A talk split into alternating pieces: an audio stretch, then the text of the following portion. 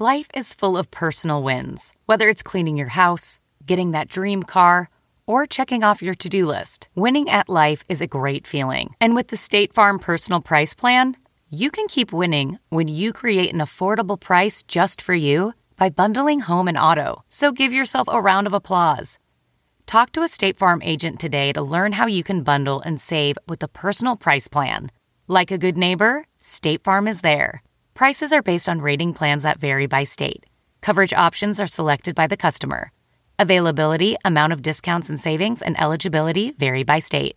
Most weight loss plans are one size fits all, not taking into account each person's individual needs. Noom is built for your psychology and your biology, meeting you where you are.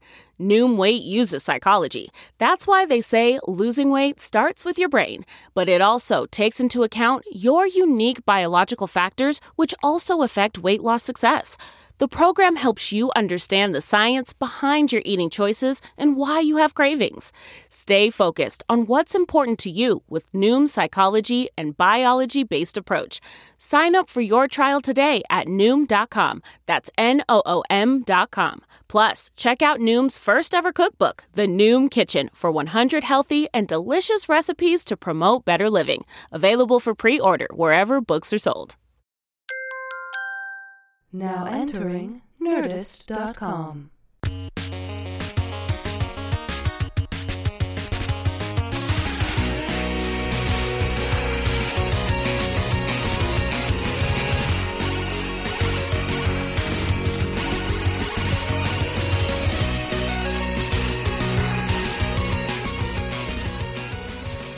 Ladies and gentlemen, please welcome to the stage Chris Hardwick.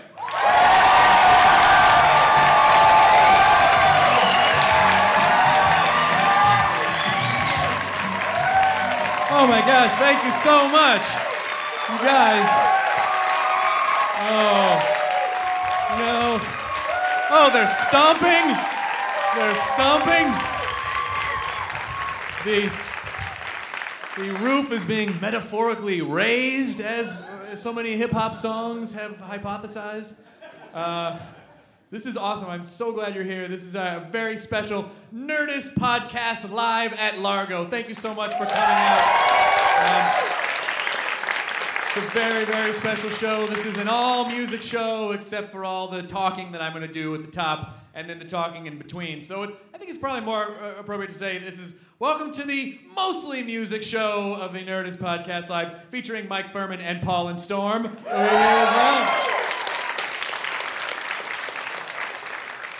So uh, I'm just gonna say a couple quick things. I've been on the road a lot, doing a lot of comedy in places, trying to make strangers laugh in rooms, which is weird. But uh, you see a lot of weird stuff when you're driving across uh, the country. Like I was, I don't know, like two months ago, I was just driving through Kansas. I don't know why. I must have been mad at myself.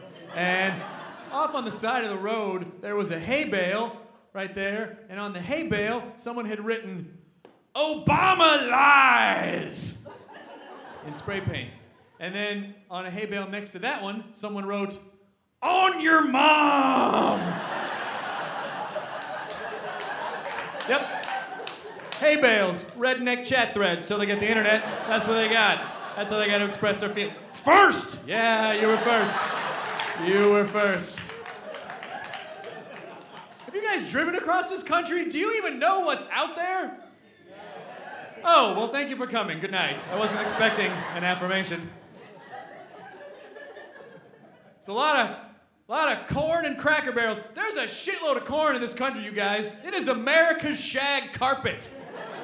If you were to wake up one night with in some kind of an irrational panic, like, what if we run out of corn? We're fine. Corn's not going anywhere. It's here to stay. As a matter of fact, I think corn should be on the flag. Let's replace the stars, a niblet for every state.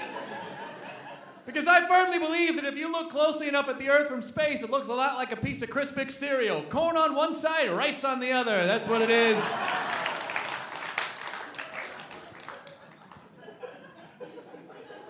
That's not meant to be disparaging to Asians. There is uh, rice that is grown on the other side of the country. I love Asians. I love Asians. They're awesome. They are. With their focused work ethic and straight pubic hair. Getting it. I love it. on. There's also a lot of cracker barrels. Cracker barrel. Cracker barrel. You guys been to a cracker barrel? Yeah. Cracker barrel. Hilariously named when you consider the clientele. They might as well call it no blacker barrel. It's just white people. just white people. You know, they're just attracted to it like fly paper. But it's uh, it's an interesting it's an interesting place. If you've been to one Cracker Barrel, you've been to every Cracker Barrel, and I don't mean that in a figurative comedy way. I mean they are all exactly the same, inch for inch. And I think that's because rednecks get confused easily. I know that's not just an old shed unless there's a hundred rocking chairs out front? One, two, four, a hundred. All right, everybody, get out of the truck. Let's go inside and wade through this weird store full of shit we don't need. Well, looky there. Is that a triple XL T-shirt with a teddy bear hugging the flag? Well, all right. Well, looky there. A NASCAR poster with the Lord's Prayer on it. Shit, yeah, I got a mailbox at home, but mine don't have a goose painted on it wearing a bonnet for some reason. It's about as environmentally friendly as rednecks get. Hey, geese don't have eyelids. Let's protect their tiny eyes. Environment. Like that's what. Everything you eat at Cracker Barrel is terrible for you. It's rotten for you. It's literally they give you a plate of every animal, like an entire fucking barn took some sort of Jonestown suicide pact in a deep fryer. You just see the same like 12 people in every Cracker Barrel. There's like one guy, there's like a trucker, he's just getting wider and wider and wider and just shoveling it in. Pretty soon he just starts to develop that fat guy neck mouth in the back. He's got to start feeding that too. He's got back tits and he needs to put a bra on with geese wearing bonnets on it. And then his pants get tighter and tighter and tighter. And when he gets up, there's a crease in the front. I, I call it a mussy right up here.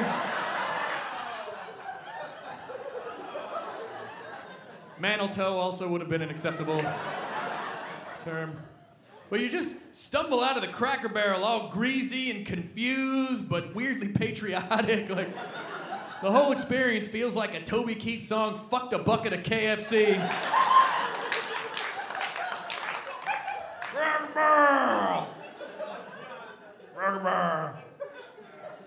It is a redneck nation we live in, y'all. The national bird should be hot wings, for Christ's sake. The national anthem should be The Gambler by Kenny Rogers. Which is a ridiculous song. It's just so obvious. You gotta know when to hold 'em, know when to fold 'em. No shit, Kenny Rogers. Thanks for the stellar poker advice. No one told me to pick up the cards. I guess I'll just figure that one out myself. That song is so obvious, if it had been called The Hunter, I think it would have gone like this You gotta shoot at an animal, don't shoot rocks or people.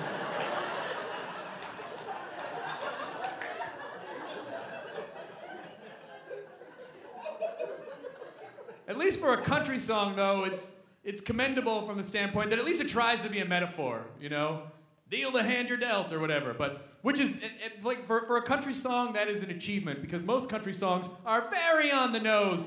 They're usually about five topics. All country songs cover five general areas. It's uh, women and booze and trucks and guns and the lord. And that's pretty much it. It's those five things. And it's because i don't think rednecks don't really appreciate uh, like subtext or anything like that. You start throwing, you start trying to hide ideas under other ideas, and they get confused, they get mad, they start punching the air, and then they take it out on minorities. So you gotta be really careful. You don't want to confuse them too much.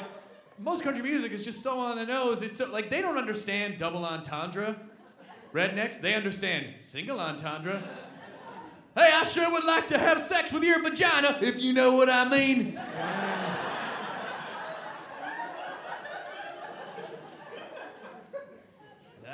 What you mean.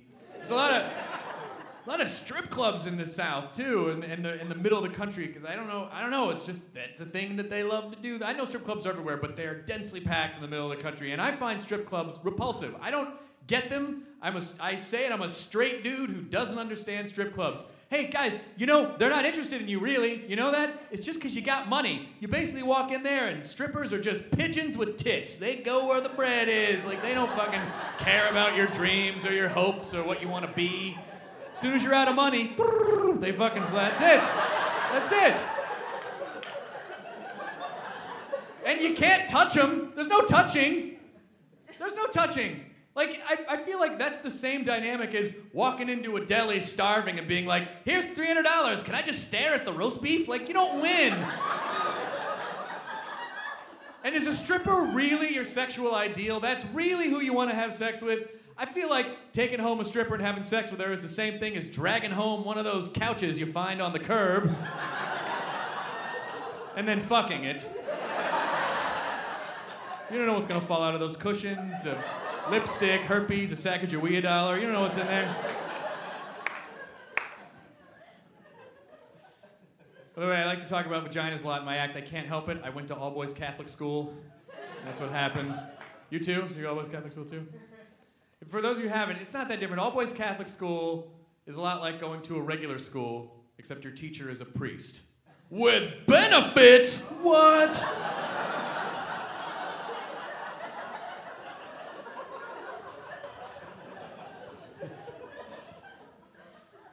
So that being said, here's my here's my interesting vagina tale about strip clubs. I found out recently. uh, w- was Baby Donald on Disney's Vagina Tales? I can't remember. Um, uh, in, in the strip clubs, when a lady grooms everything except for a, a little superfluous square of hair above this awesomeness down here, uh, do you know what it's called? No, not well. The la- no, the landing strip is when it's like a like a rectangular strip, like coming in for a landing. The wrong way, pull out! Like you don't land this way.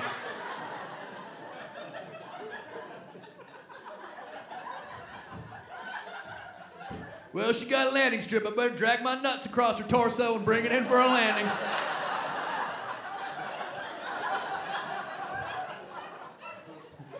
and is a gay landing strip just a strip of hair? Then I don't know. The answer is yes. No, I'm talking about when it's just a little square of hair, just a little superfluous square of hair above the awesomeness down here. They call it the Hitler stash. Because it is square like Hitler's mustache. Really, strippers? Was Chaplin Patch taken because he was a little more fun than Hitler? Why would you name the most wonderful thing in the universe after the worst person in the history of mankind? And by the way, I don't I really don't understand, as a gentleman, I do not understand what that little square of hair is designed to do. Does it serve any purpose? Or is that just to warn gentlemen callers, just to remind you you're not about to fuck a baby? Like, why do you. Just get rid of it or have some uniformity. Like, you don't mow part of your lawn and go, I'm gonna leave the part by the door three inches taller. Like, you just fucking. By the way, I'm not a Hitler fan by any stretch of the imagination, but do you really feel like this was the legacy that he intended to leave on mankind? One day I hope that women will shave their pussies in the shape of my Schnurrbart!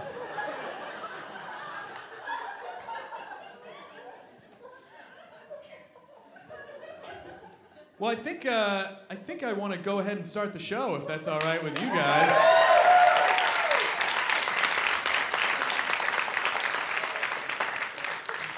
Know that sounded fake sincere, like like it's your choice if I'm going to start the show. If it's all right with you guys, nope. All right, good night. Run.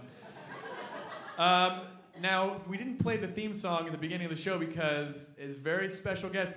I don't know. Did any of you hear the first Nerdist podcast that we did? The very first one.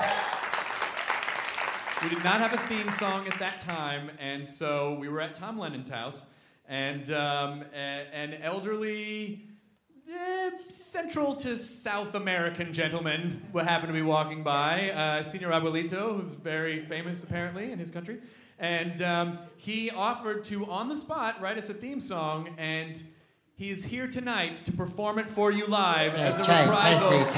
Are you back? Casey, Casey, Trey, Casey, Casey, Trey, Casey, Casey, Trey, Casey. Did you?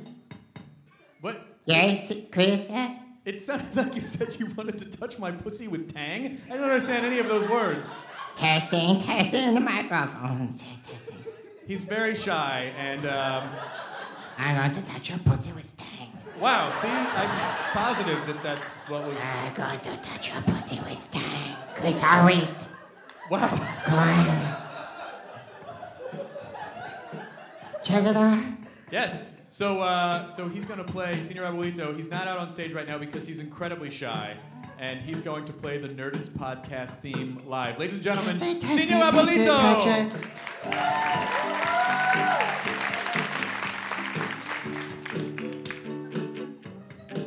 Ah, Nerdcast. The Nerdist podcast. It's to have sex on you. It's going to sex on you. Dog and Nerdist. It's the Nerdist podcast. Oh, it's the Nerdcast. Dog and nervous. Dog and nervous. It's the Nerdcast. Please don't take it wrong. The Nerdcast is going to make you a scarf and some gloves.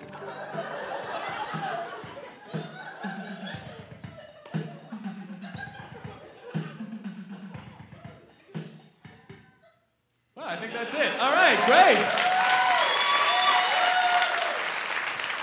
Um, please don't email us at podcast at nerdist.com and say, Where's my fucking scarf and blow?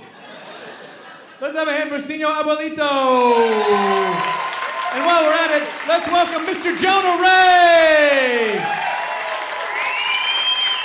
And Mr. Matthew Mira.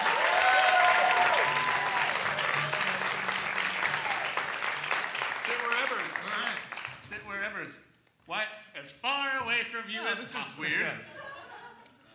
This reminds me of Thanksgiving. Shut up, Hardwick. I love you anyway. Uh, how are you guys? Can, can you, you're hearing me on the side of this mic, talking to the side of this Yes. mic. Okay. Yeah, I can. Can well, I can hear you because you're next to me. Can you hear him? Thank you. Doppler, Doppler, Doppler. so, uh, how have you? What's been going on? I haven't actually seen you guys since we record. Well, Joe and I just saw at the Web Soup taping. We quickly taped Web Soup, and then raced over here to do the. I didn't race. I took my time. Oh. Yeah, went for a drive. Looked at the tar pit. It really is just one pit, right? It's not even a pit. It's just a. It's a man-made lake with bubbles coming out of it. Yep.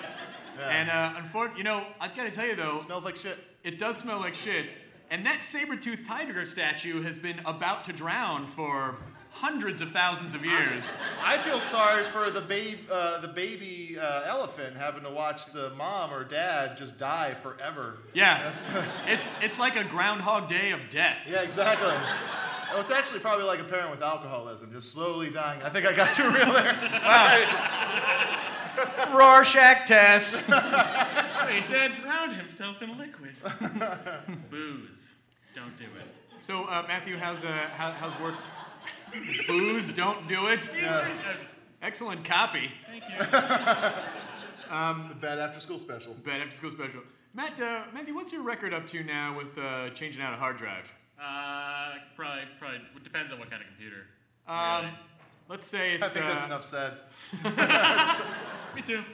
Let's say it's uh, uh, Mac Pro 17 inch. 17 inch MacBook Pro. Yeah. The new unibody. The new unibody, aluminum unibody MacBook Pro. That that'll take maybe a minute and a half. Oh. Wow, you said it like it should sound cool. Right? Uh, probably I You spend most are- of my nights at home alone. Yeah, I, uh, I pretty much know every line from Mystery Science Theater. That's um, I'm uh, pretty rad. Well, that, he's only home alone because his entire family got on a plane to France and they forgot him.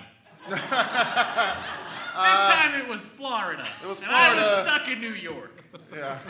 Did they go to France the first movie? Yeah, they did. went. They went to Paris. I guess I, I don't know. He know. was with the French called Les Incompetents. Remember that? I do. Les incompetents. He sure let those uh, bandits have it though. the Wet Bandits? No. the Wet Bandits was the first movie. Second the one. Sticky Bandits was the second They movie. changed Yep. their name. Yeah. And then the third movie. I was actually I was in a uh, I was in a punk band growing up called the Year Outs, and uh, the first song we ever made was called Home Alone, and it was about the movie Home Alone. It was uh, Christmas morning. What do I see? No one's home except for me. Um, uh, I grab my gun. I must protect my house. Lots of screaming and yelling. And then it just kind of goes on from Just there. kind of goes there. Fast beats. Uh, you know, punk rock. The old punk rock.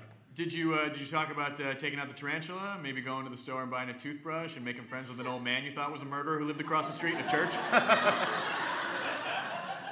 No, that, I saved that stuff for my poetry. Oh. yeah.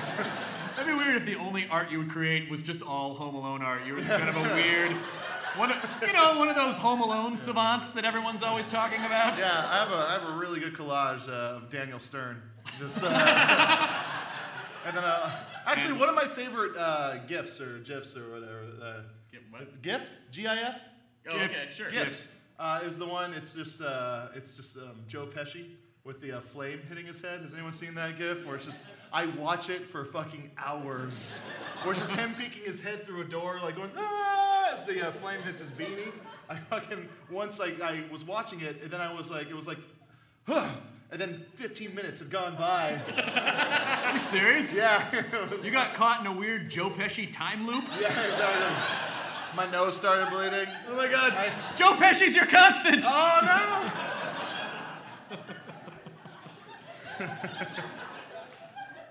then I had to watch The Super to get it out of my system. Get it out of your system. the super. That was the only other Joe Pesci movie I could think of. Really? Really? My, my girlfriend and I try to come up with movies that are that are so in the peripheral of our consciousness that when you reference it, it's just automatically funny. When I you go- forgot for eight years that Fern Gully was a movie. Yeah, Yeah. Fern Gully was a movie. Fern Gully, they're the last rainforest. Yeah. Only people remembered it because of Avatar. It's the same fucking thing. I Same. remembered it for Robin Williams' strong vocal performance as the bat. Was he the bat? The fruit bat. Yeah. Yeah, that was yeah. Anyway.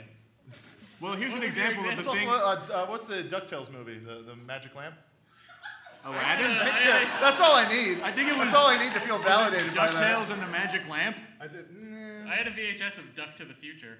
What the fuck is that? It was that? a DuckTales TV show where there was time travel. It should have just been like Ducktales doing Back to the Future. That would have been I way would've- better. It should have been Ducktales, directed by J.J. Abrams. No, but imagine if it was DuckTales doing Back to the Future. You got to go quack in time. Ah! Cat poke poke.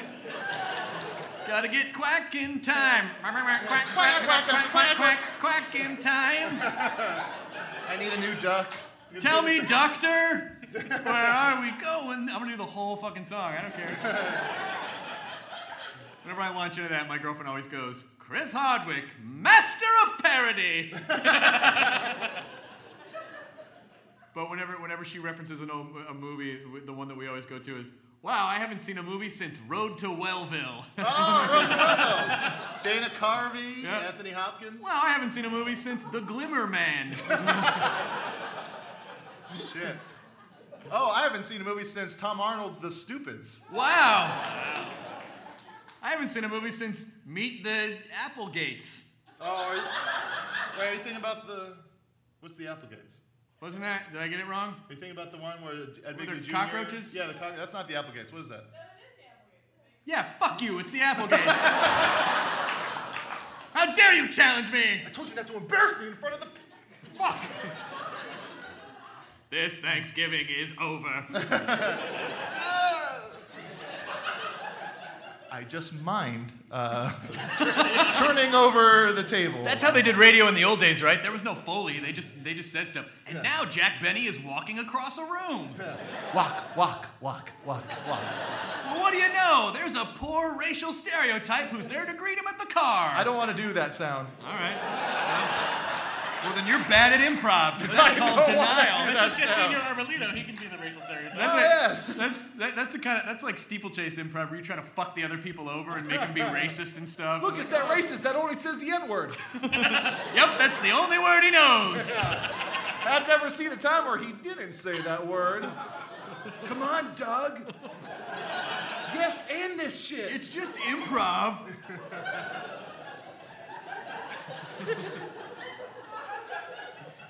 yep, improv groups in Mobile, Alabama. Next to the Crack Bear. Well, I uh, went to a Cracker Barrel for the first time recently. you did. Yeah, I was uh, doing a field shoot uh, in uh, That's a technical term on television where we go out and shoot outside the studio. Back to your story. Thanks, Chris. I caught a plane. I don't know what that is.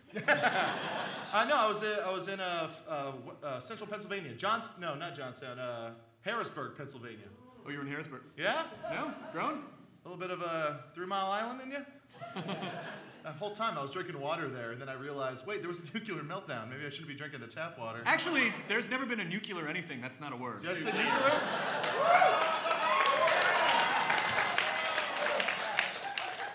Love Beat it or, down! love it or leave it, Chris. It's nuclear here. nuclear, love it or leave it. Yeah. It's good enough for George W. It's good enough for me. Oh, G Dubs? Yeah. G-dubs. Yeah. G Dub's tearing it up But, in uh, a nuclear sub. Cracker Barrel, though, amazing. It's an amazing. The place. food is de- the food is delicious. Have you Yeah. seen the Japanese poster for W, the movie?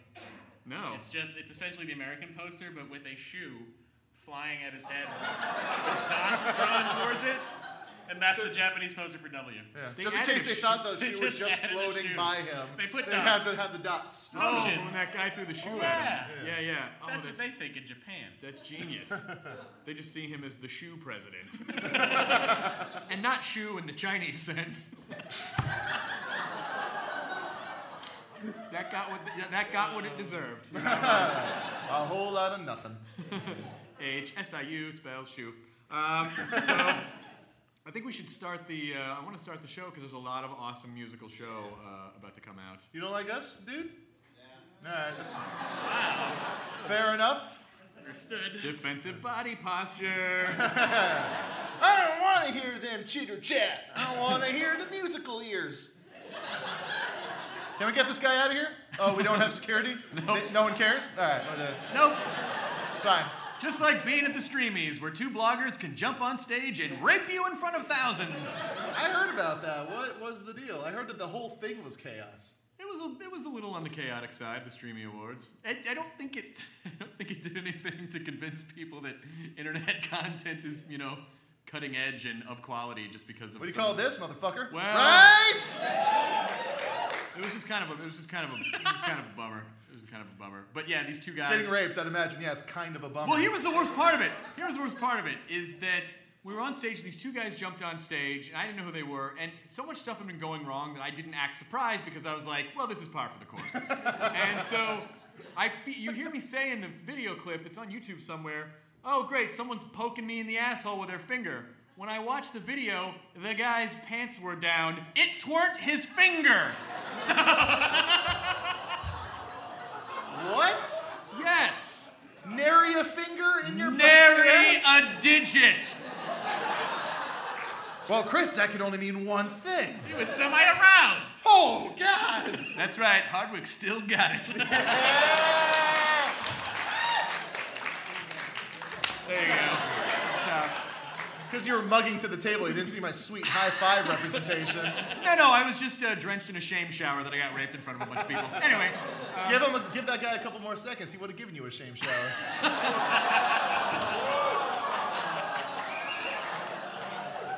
oh, you are These jokes brought to you by Smithwicks. Drink up. Smithwicks. uh, what's a name that sounds kind of regal in a dumb English way? Smithwicks. Smithwicks. How about Smiths? Nah, it's not British enough. Smith Wicks? I love it. The Hardwicks and the Smithwicks never got along. Oh, what a feud. Uh, well, I want to bring out. Uh, I want to bring out my best friend in the entire world, a guy that I is my brother. We've been friends since great. It's not you guys. Um, oh, that's A, you're already out here, so you don't understand how time works. Uh, it's not linear, Chris. I thought you were going to It is introduce linear. It is not linear. We are not in a parallel universe. That's what you think. Well, maybe the parallel me thinks so, but not this one. Third season, this will make all sense. Then, uh, the Nerdist podcast. Then gonna- there's going to be six episodes where the Nerdist podcast spends in a cage, and then uh, we'll, gonna there'll be a writer's strike, and then we'll wrap up that season. I want to bring on the stage my best friend. We met in college at UCLA, and we've been best friends ever since. Uh, I love him to death, and he has a solo album that is coming out very, very soon, and he's going to perform some uh, solo songs for you. The Phirm of Hard and Phirm, Mr. Mike Phirman Springsteen, everybody!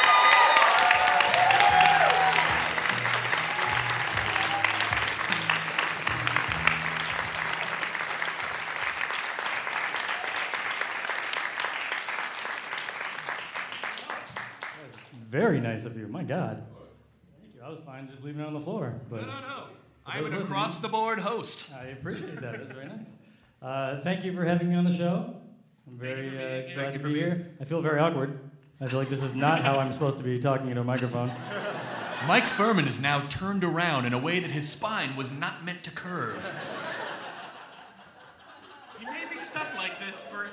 Oh, this is an advanced move.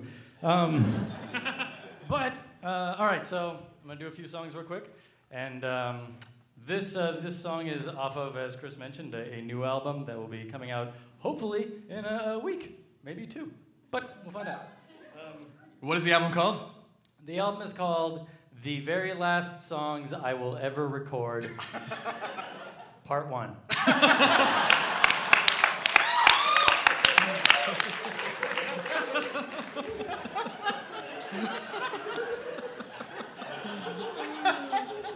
So, all right. All right, so this song is, uh, since you guys made this reference, I want to go along with it. This song is an oldie, but, uh, well, to the people listening to this podcast in the future, it's an oldie where you come from. um, I want to say real quick, by the way, um, the guys who are going to be coming out here tonight and doing comedy music, uh, comedy music is uh, kind of, it can be kind of tough. And, uh, you know, some people, most people think that, like, I'll walk through a, an airport and I'll have my guitar and people will be like, oh, what kind of music do you play? I'm like, oh, it's comedy. And they're like, oh, that's too bad. That's cool. All right. And I'm like, you know what, dude? All right. Because most people think you just put the word chicken, monkey, or duck in a song, and boom, you have a comedy song. so uh, we are here tonight to try to prove that it is a little bit more than just that. So here we go. Song, comedy song number one. I love Largo.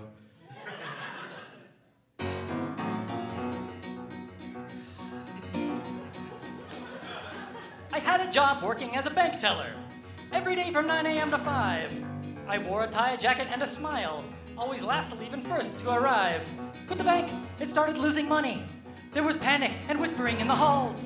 Then they said that I'm to blame, for I played this little game as I counted out my customers' withdrawals. Let's see, that's one for them and one for me, and one for them and one for me, one for them, then another one for me.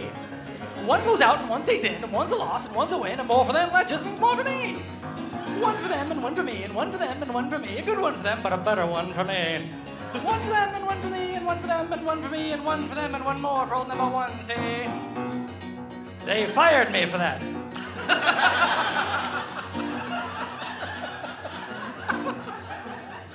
well, I'll never set foot in that place again. And you can take that to the bank.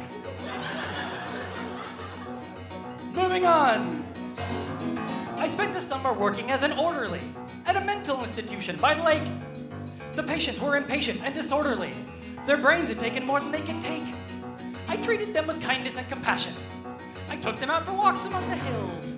Oh, the job was going great, till one day the nurse was late, and they asked me, could you pass out the pills? And I said, one for them and one for me, and one for them and one for me, one for them, no, don't mind if I do.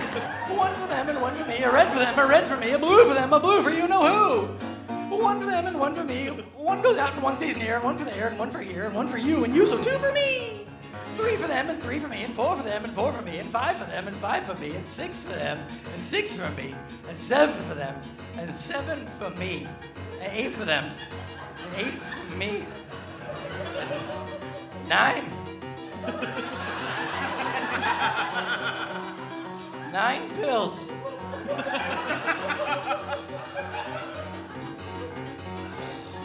Look at my hands.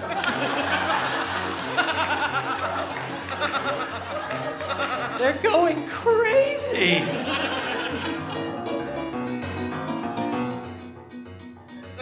Where was I?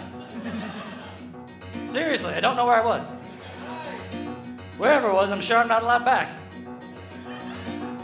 Moving on! All the food in my home has been eaten. There's broken toys and diapers everywhere.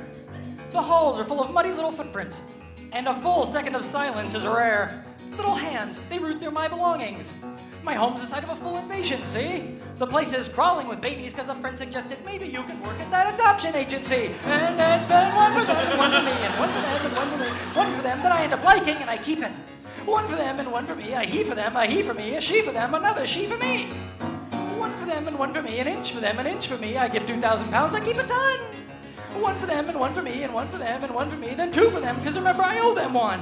Life is all about balance, kids. No, don't balance on that. No, put that down. What you-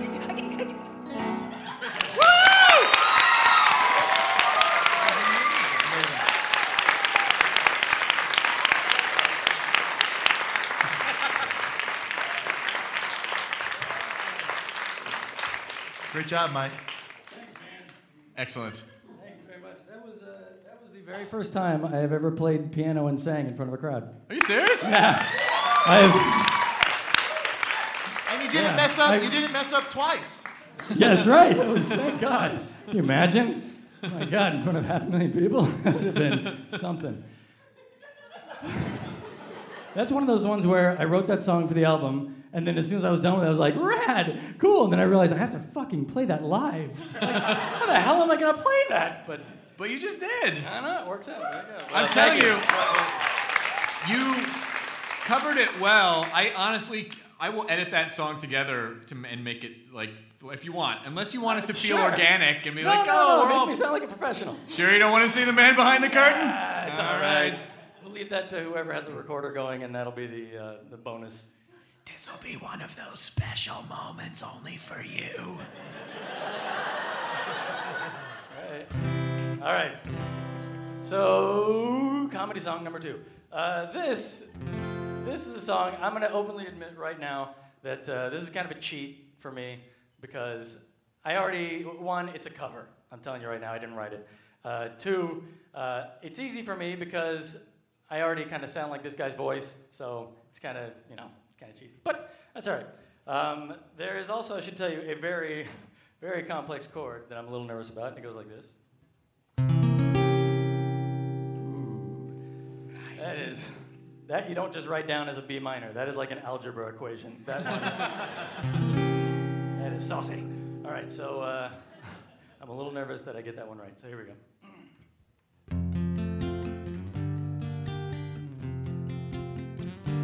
I see trees of green, red roses too. I see them blue for me and you, and I think to myself, what a, what a, what a, what a wonderful world.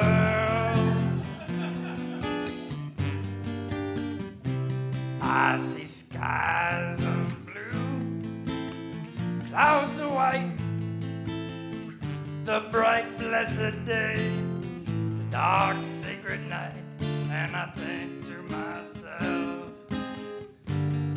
what a wonder, wonder, wonder, wonderful world.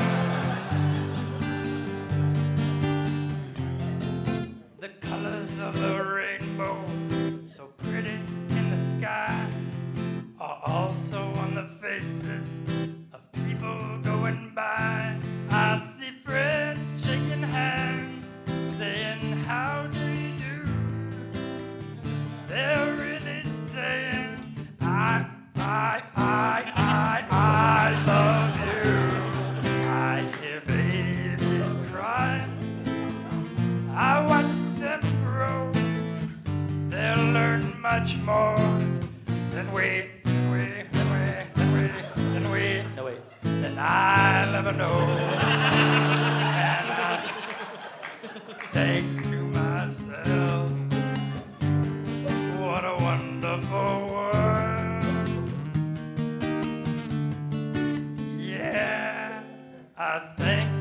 myself.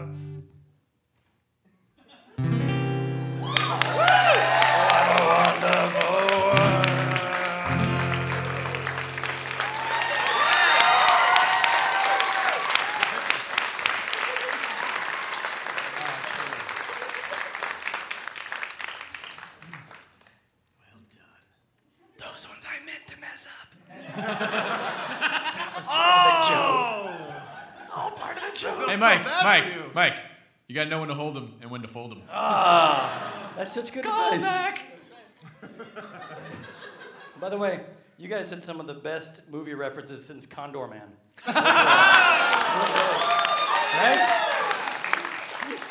Really, really great. Wow, I haven't thought about that movie since Life Stinks with Mel Brooks. Wow. Wow, that totally reminds me of Dunstan Checks In. Guys, I'm not going back too far, but that reminds me of Pluto Nash. Whoa! Reminds me of Iron Man 2. That doesn't work. That doesn't. that just came out. Oh, that did just came out. That did just came out. That did just came out. Oh my God, my parallel person has bad grammar and he's jumping into body now. Chris, me. don't do that trick again. That's when Desmond says, like, no, I want you to take a class on English. Come with me. Come with me. See the way, the subject and the verb. Uh, I have one more thing to do. Should I Oh, just so- flip the whatnot? Okay. This is uh, the very last, third comedy song I'm going to perform for you guys. Um, and uh, this is a song that is very important to me. And uh, I would hope that in just a matter of moments, it will be very important to you. Okay, thank you. Here we go. I'm ready.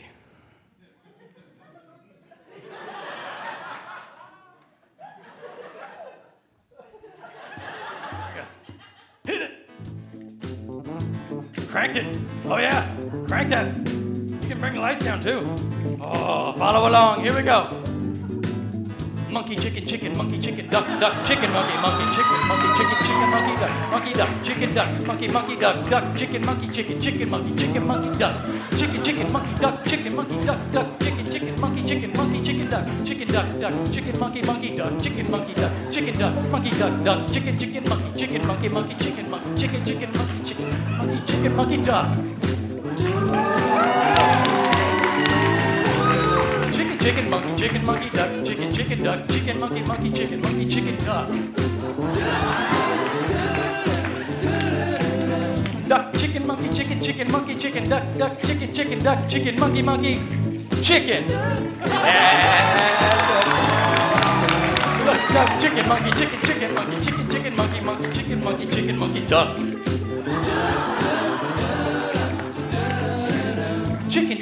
Monkey, monkey, chicken, monkey, duck, duck, duck, duck, duck, duck, duck, duck, goose. Thank you guys very much.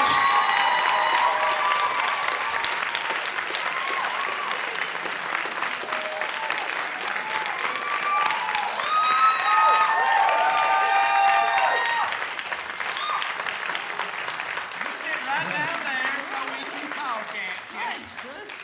That was very nice work, Mike. I don't get it, but it was really good. What were you trying to say with that last one? Um, that a memory is a terrible thing to waste. Oh, right, isn't it? Oh. The- you know, the, the thing is, though, since this is because people, do, can we post that video, in, like in, Yeah. so that people can watch it, so they know? Yeah, Okay. yeah, yeah. Cool, I'm- cool. I, I just have to. I want to put a thing at the end that says my website, so that the album is tied to it. Wait, I don't So- understand. What? See, the internet is a series of links. It'll and- never work. Ah. But yes, I would love it if you. That'd be great. I got a buddy down at my end of the table now, assholes. we got shuffleboard teams. yeah. Um, so Mike and I have been friends since UCLA. We met at the UCLA Comedy Club in 19. UCLA Comedy Club. It wasn't a physical club, but it was a place where a group of us would get together uh, on Wednesday nights and then help each other flesh out material. And then a couple times a year we would do dorm shows and then all tell people we were comics, even though we were performing five times a year. Um, but it was an interesting group of people. Like Definitely. one of the guys is now the co-EP on Family Guy, and another guy writes on Family Guy, and another guy writes in television. Like people actually. Another guy's the voice of the Hulk. Is he really? Yeah, Fred Tatasciore. Oh, Fred. Who's in yeah. everything, by the way. Yeah, yeah, he's- he's- Fred, Fred, and he played the farmer on Barnyard. Right, and he was the voice of Funkhauser. He was the- and and Fred Fred Tatasciore is a guy that when they can't get like Samuel L. Jackson or you know uh, they'll have like Fred come in and just if they just need a syllable he'll just be like God damn it like he'll come in and do that. He'll be he'll be off stage and be like, "That's repugnant." Yeah, yeah, yeah. like a, he's a guy that he's a he's a big adorable white guy too, like the whitest guy in the world, like almost he's made of mayonnaise, like almost.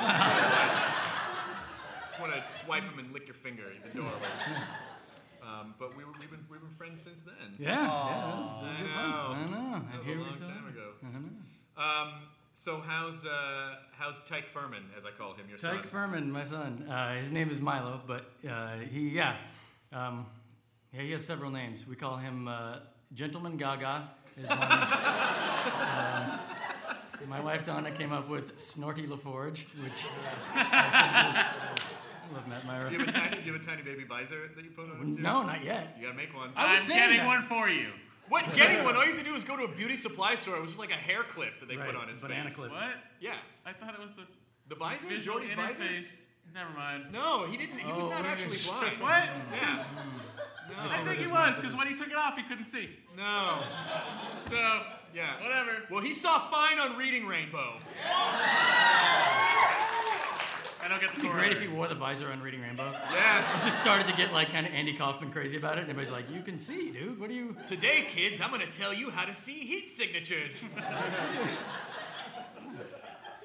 I had a theory, by the way, and you tell me if this sounds crazy, but what if? Sounds crazy.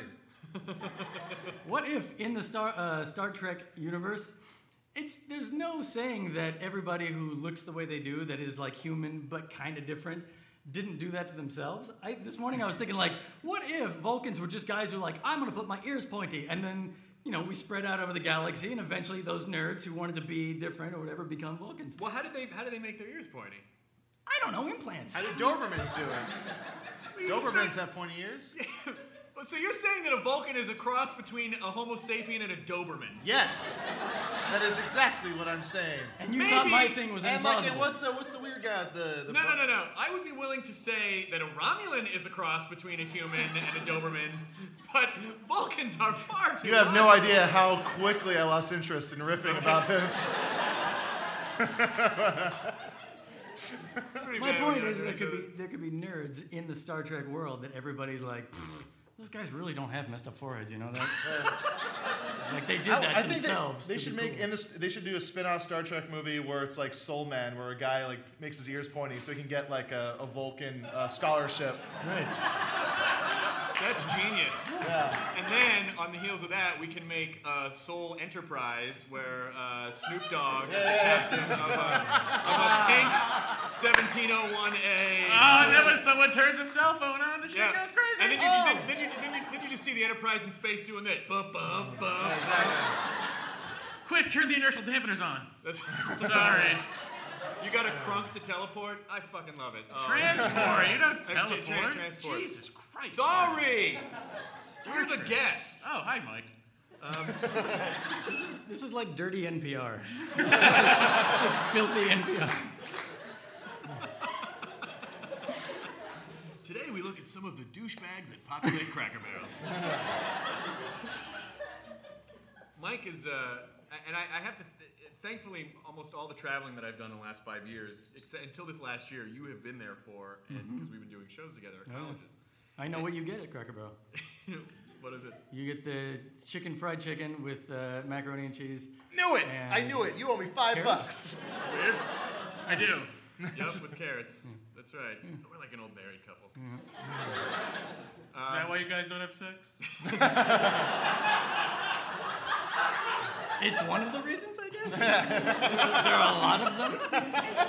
One in a myriad of. Take your pick. Mm-hmm. Traveling is Mike, Mike. Traveling with Mike Phirman is amazing. I mean, like Mike, who is undoubtedly the nicest guy you could ever hope to meet, and also the most talented. I mean, this, Mike. Mike's one of these people that thinks that everyone can just pick up any instrument and play them, but he, uh, but he is. He's he's he's the definition of quirky. Like whenever we go to a town, and we like we kind of check out the area of the town. He kind of looks around and he surveys it. He judges towns based on how well Spider-Man would survive there. I'd, I'd, I'd imagine easily. He'll No. survive easily everywhere. No, he doesn't. He no, no, doesn't. no. Mike has a theory. San Francisco, Seattle, New York, Chicago, great cities to be Spider-Man. in. Sure. Yeah. Los Angeles, a lot of running. You don't- you need like the big. The, that's like being Aquaman in the middle of like you know Texas or something like that. Where they're like, Aquaman, where are you? And he's like, I'm in a cab, dude. There's no, there's no water here. I'm not gonna take. I'm not gonna I got swim in the this cooler sewer full of again. melted ice, man. I gotta take it wherever I go. what if Aquaman was just relegated to Schlitterbahn, which is this water park in Texas? He's just Let's all just take a minute and go What there. would that be like? Oh, I guess it would be like that. he'd enjoy that slide. It's funny now that I get that reference. Entertainment. Guess we're not all watching the Travel Channel's 100 Best Theme Parks.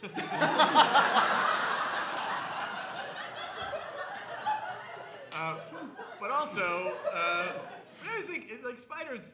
Like, like he shoots the webs out of his wrist. Spiders do not shoot webbing out of their hands. No, they don't. Nor does If the it- real Spider-Man. If it were, hmm. That's a Well, he I know he Yeah. makes web shooters. Mm. All right, there we go. I but if he were going to be uh, accurate, he would have it the little web shooter on his belt and shoot out of his ass. Because that's the way a spider would really shoot its web. If he wanted to be sexily accurate. And someone would have to go up after Spider-Man in all the cities like San Francisco and Chicago and clean up the mess of shit webs. And it would be far more entertaining of a movie if he would swing through the city like this.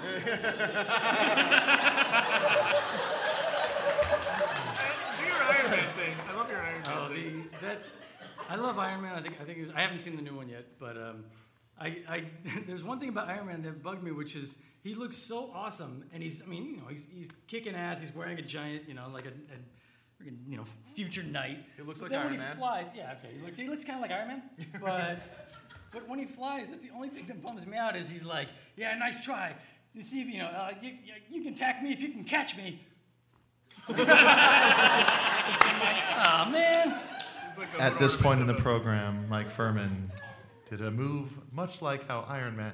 L- l- Go watch the movie and watch. And, I mean, It looks like Darla from the Little Rascals all of a sudden.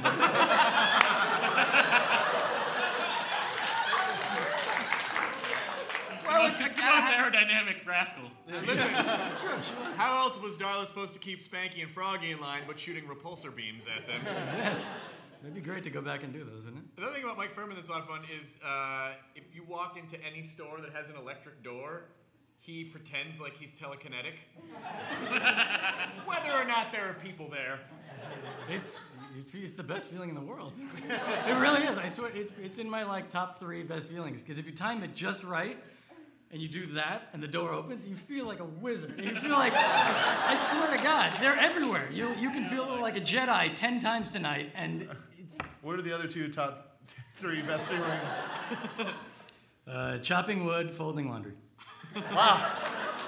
Well, Mike has no sense of smell, so that takes a lot of uh, fun. Uh, he's an Oz. Wait, so what are your three top favorite things? Is this all smelling? Yeah. I love to smell orgasms.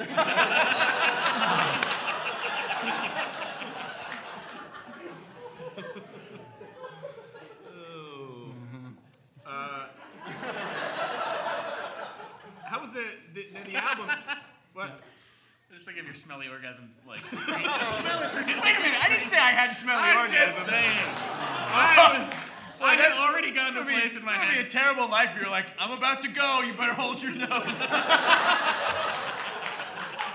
a terrible life to lead. I had already gotten to a place in my head where I'd imagined your screen name. That is number 35, why we don't have sex. What, what, what's, my, what's my screen name? I hadn't thought of one. Oh, all right. Fartcom 83? Well, thanks for I'm tuning sorry. in to the It's Sorry. taken. It's taken? Yeah. I guess it'll be Fartcom 84. That just sounds dumb. Fartcom 1 through 343 is taken. I'm sorry. I thought I was alive. I got them all. Just change the A and fart to a 4. You can still have, no one will know it. All right, we can still be fartcom.org. really earning that uh, explicit. Yeah, Yeah. we always earn it. Yeah. Um, but I want to talk a little bit about the album. Um, and, and, and I know you were about to finish last year, and then you literally, I mean, you took on three of the most major things that you can take on in your, in your life. You were writing and producing and recording your own album. Mike plays all the instruments on his album, by the way. Um, and also, you uh, you and Donna bought a house, which you had to remodel to move in, and she was about to have a baby at the same time. Yeah. So you almost got in under the wire. You almost got the album done, but then, but then, but then Milo, uh, Milo came around, and uh, and so you you've had dad time. So what's that Yep. been like? Uh, it's good. It's really cool. He's, he's, it's crazy. I mean, you watch, you know, um, we've been reading books on, you know, how the brain develops and everything. And it's just weird to watch, you know, stuff that you take for granted that, uh, You know, like just to see, uh, see, this is the where like parenting stuff sounds lame. To, you know. What would you do if I sang out of tune? When you stand up and walk out on me. When you when you mean like stuff you take for granted, like it's like getting to shit anywhere you want. yeah. Well, there's actually, and I, I, I say that in stand up, like, you don't realize the, the first couple months of your life, you are a rock star because you're passed hand to hand everywhere. Like, your your main mode of transportation is crowd surfing. like, that's really, his whole life was just this. And then he would just drink and grab a boob and, and then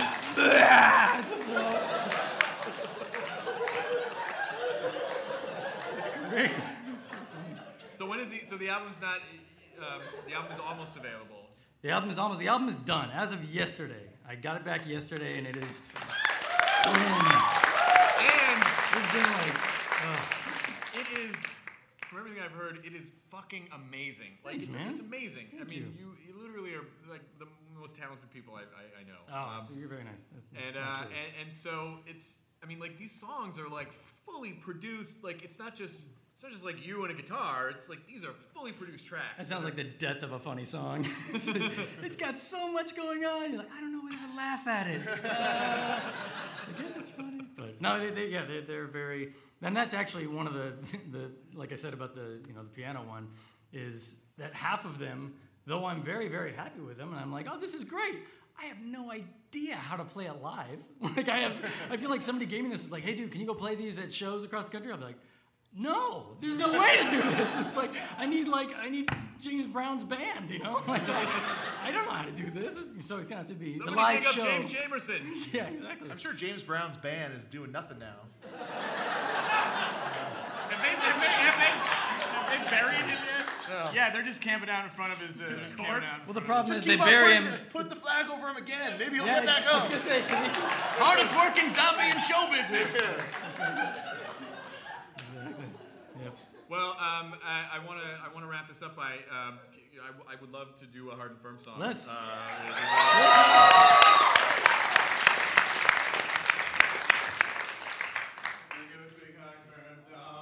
Hey, Chris, we'll be just we'll just be right here. I don't hear you. Check You 'em guys look out. like a weird Chuck E. Cheese animatronic. a little curtain opens and you guys sit there. And You gotta do the hands. yeah. I swear to God, if you keep doing that to this song, I will kiss you. Hey. They won't do it. There's, no, it's safe. Totally safe. All right. Um, let's see. Let me go in here. I'm, I'm operating the computer right now. I might cut this part out of the podcast where I'm going over here. Uh, is this this volume is up? Is there, yeah. I could never do a play because I'd be like, "Is that prop that we talked about going to be over here?" Like, I would, I would break the fourth wall so many times. That's what we need. Is how about this? We've already got reality TV. Why aren't there reality plays? Oh. It's What do you think this is? Uh, meta, meta, meta. so um, this is without, without the elaborate setup. This is a song um, that Mike and I came up with because a lot of people. A lot of people complain about the law and the restrictions of the law and the government, Oh, yeah. and uh, Mike and I feel like there are a lot of things that actually are not illegal that you can still do and lead, lead a rich and full life. Mm-hmm. So here we go. So many things in this world you cannot do. It's like someone is always coming down on you. That's what it's like. But there's a world of freedom out there if you are creative. Now, in a schoolhouse rock style jam, I shall now get demonstrative. Licking a bank is not illegal. Really? Look it up. Fucking a tree is not illegal. How? Private property. Shaving a cat is not illegal. That's just unnecessary. Whatever. Marrying your mom is not illegal. Why would I? It may be wrong, but I know my rights. And you can take a little cape and some itty bitty tights and stretch them over your nuts, and that's not illegal. now you try it. Uh, making your bed is not illegal. No, no, no, no, no, no, no. Pay attention. Uh, sometimes I go to the library and I put lots of books where they should not be. And the worst they can do is to ask me to leave because I've done nothing illegally. You gotta look at what's written down in the law and then float past that to find your hidden gems of freedom, Mike. And while I'm on the topic, hiding in a bush is not illegal. Yeah, I got as much right to be there as a squirrel or a cat. Damn right you do! Yeah. Sucking on a Bible's not illegal.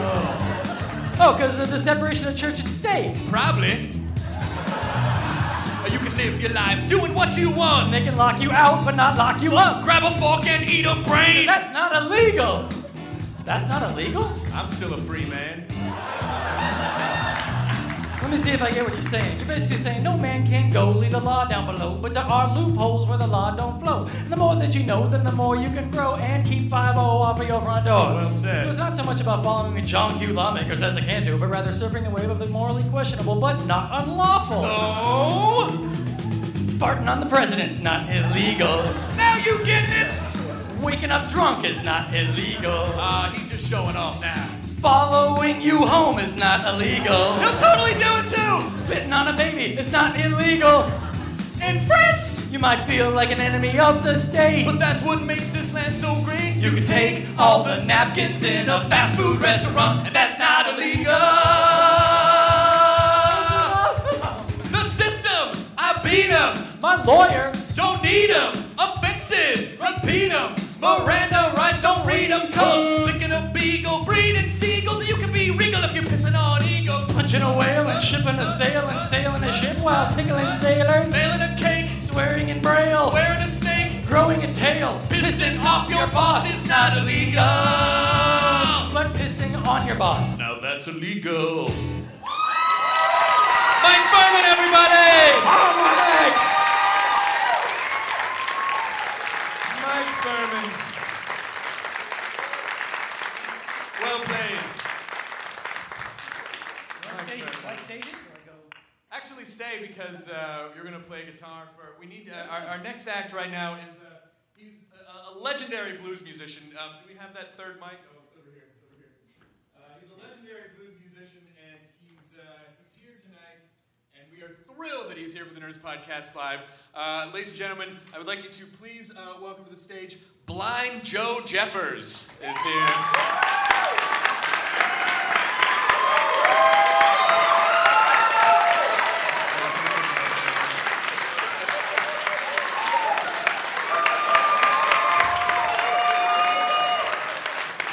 Testing one, check, check, check, check, check one, check. Okay there? I'm great. Oh, thank you, Chris Hardwick and the Nerdist Podcast for having me. Phirman, You look great. thank you very much, Chris Hardwick. Uh, I'm a, as you know, I'm a big fan of uh, the web soup. Really? I like uh, what's that, Olivia?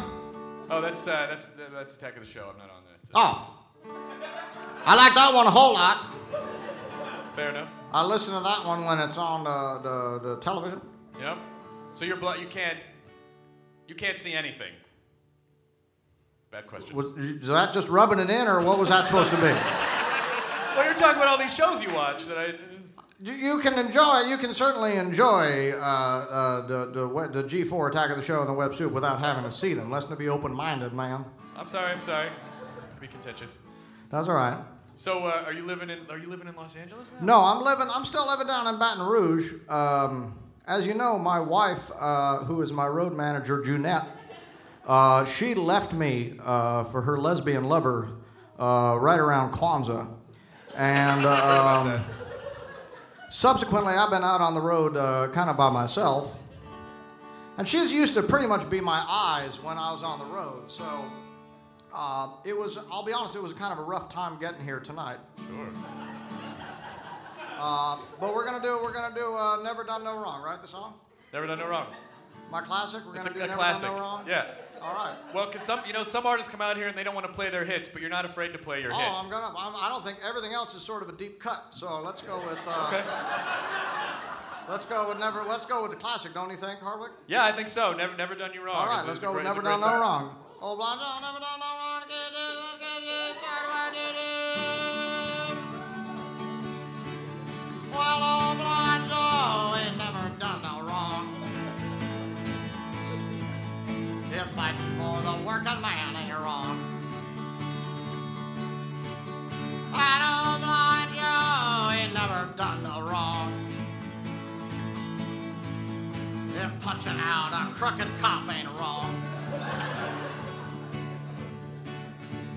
The first thing about it being kind of hard to get here was that there was a couple of boys at the Baton Rouge bus station who thought it would be funny to put a blind man on the wrong bus. Which I found out when someone asked me for my passport in Windsor, Canada. But I did not have my passport or actually any identification with me, as at some point I had been pickpocketed on the bus. It's tragic. It wasn't the greatest day of my life. But things took a turn. And I got taken in and put up in a place in Chicago by a young prostitute named Bebe. Spelled the way the clothing is spelled. well, old blonde Joe ain't never done no wrong. If sticking it to fascism ain't wrong. But old blind Joe ain't never done no wrong. If helping out the colored man ain't wrong. Bebe took me in in Chicago. And she let me stay with her and her boyfriend, Omar.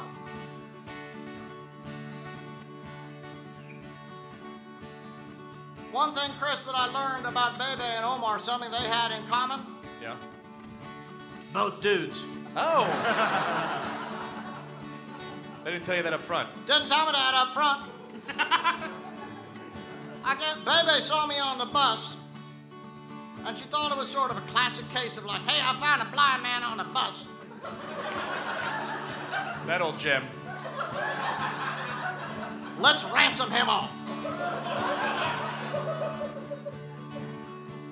But as you know, Jeanette had left me, so any call to ransom me was left unreturned. So the next couple of weeks, Chris, they pretty much turned into that movie Wait Until Dark. With me in the Audrey Hepburn role and two crackheads with hard-ons chasing me around. Well, old blind Joe ain't never done no wrong. If helping out the queer man ain't wrong. Oh, and old blind Joe ain't never done no wrong. If helping out the Mexicans ain't wrong.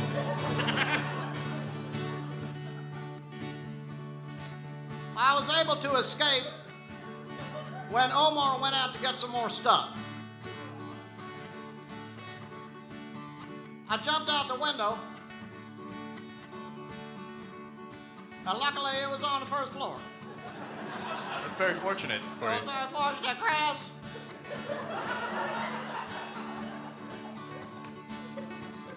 What couldn't be much be done about was the UPS truck that hit me seconds later.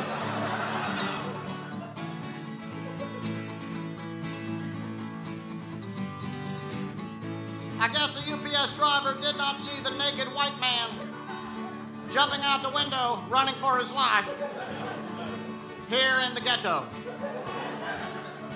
Well, they're very focused on their package delivery. I'm going back to school. A couple of inner city children found me. I don't know, maybe they're nice kids, maybe they're good kids. You would not know it from what they did to me.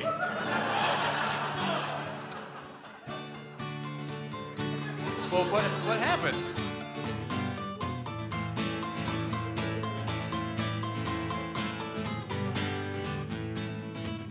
They made a YouTube video of it. Uh, you can see it called uh, Naked Blind White Man Gets Firecracker Up Butt. We might have actually shown that on WebSoup. Yeah. Oh, thank you. I got a check for something. I didn't know what it was. Uh, definitely would not have been from G4. Okay.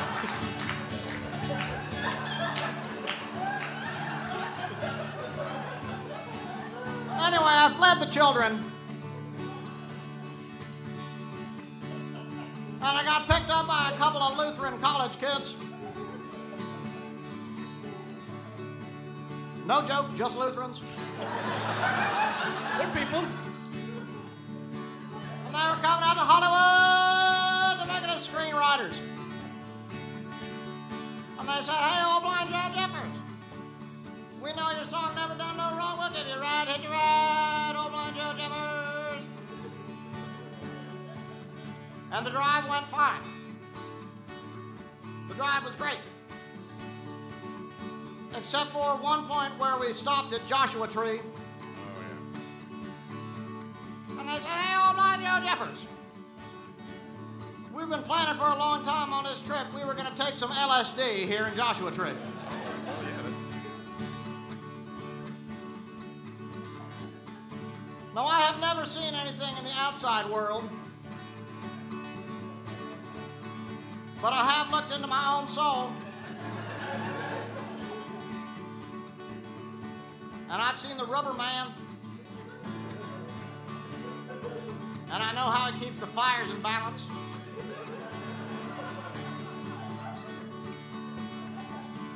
He stays underground. That's why we don't see him most of the time.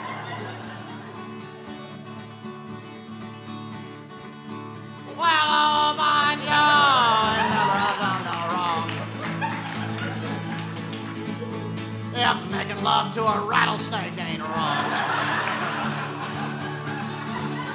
An old blind cowboy never done no wrong. If French kissing a grizzly bear ain't wrong. Blind Joe Jeffers, ladies and gentlemen. Thank you, Joe.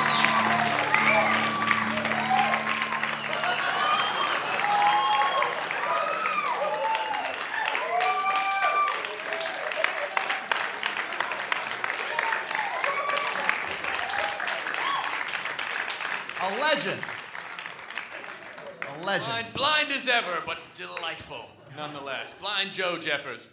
And there goes Mike Phirman, too, ladies and gentlemen. So, um, our, our final act that's coming out tonight, uh, we actually met online. And we met, we kind of met them on Twitter, and Phirman and I got in a Twitter war with them just for just for the fuck of it. Uh, and uh, we were we were trying we were trying to make team them and team us, and then the the stuff that they were coming at us and insulting us with was so goddamn funny, and I was like, we've got to be friends. And so uh, so we became friends, and I performed with them on Woodstock a few months ago, and I, they are genius and brilliant. They tour a lot with Jonathan Coulton and on their own. And so, ladies and gentlemen, please welcome to the stage Paul and Storm.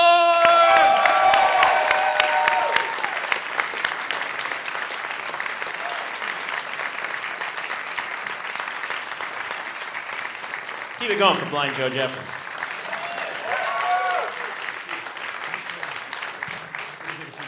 You guys, will you guys be offended if we just run, take a pee break during the first song? Then it's not weird that we're not standing behind you judging you like the council on Krypton. Guilty! Well, I don't see any giant mirrors, so go ahead. No spinning hula hoops here. Go ahead. I've had to go Who the since the fuck Home needs you anyway? Oh, really quick, guys, don't check your phones because loss is about over, and I just got a really upsetting text.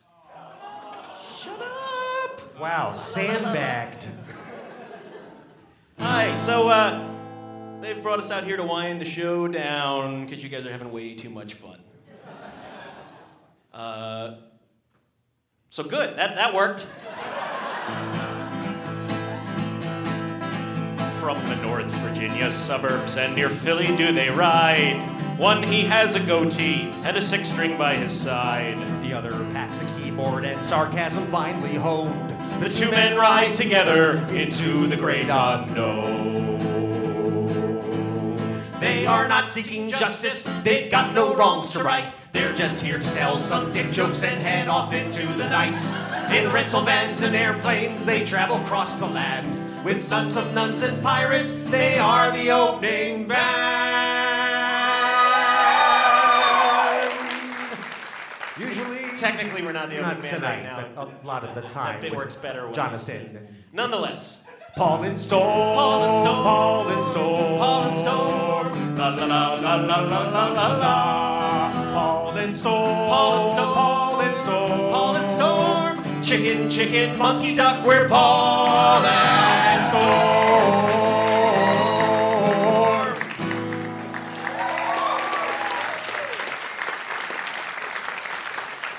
another song that works better when we're the uh, opening act like we usually are, but sort of pretend if you would. We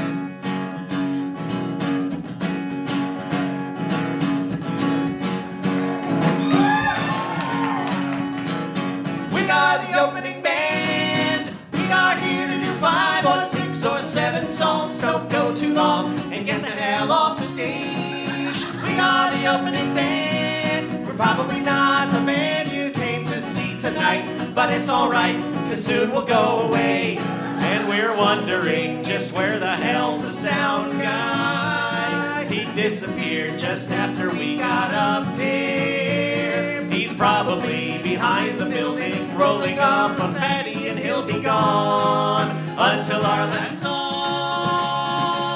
We got a BW band. I had to sell every Star Wars figure that I had and ask my dad to go sign for the loan. We don't got a whole lot of fans. Nobody asked for our autograph, and sad to say, as of today, no panties have been thrown. And we're wondering if this was worth the drive there. We spent six hours in traffic on the highway for 50 bucks and half price on the cheese fries and free Miller Lite on tap. Who can drink that crap?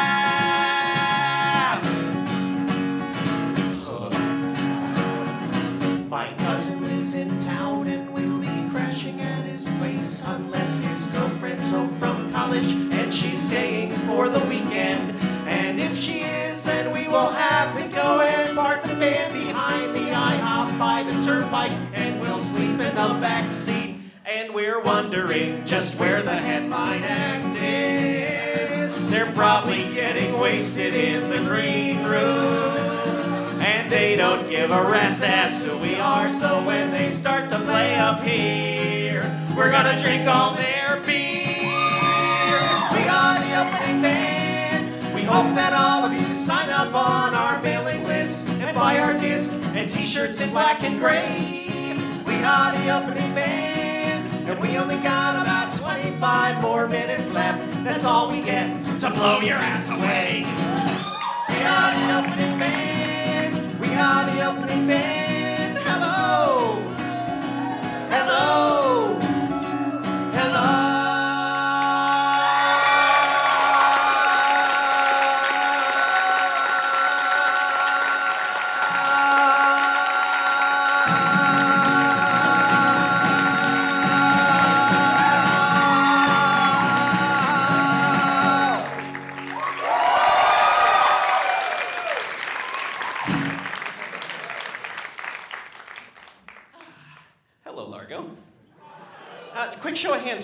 Never seen us perform live before?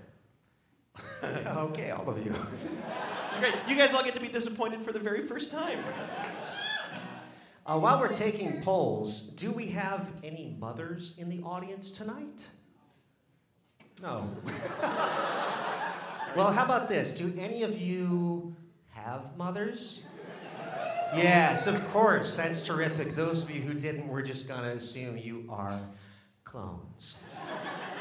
Uh, for the rest of you who are not um, clonic, this song is, um, is timely. It is a Mother's Day song. And, uh, well, timely in that you have an entire year to memorize it. Because it's exactly what every mother wants for Mother's Day. You singing this. Going all Shatner on it there.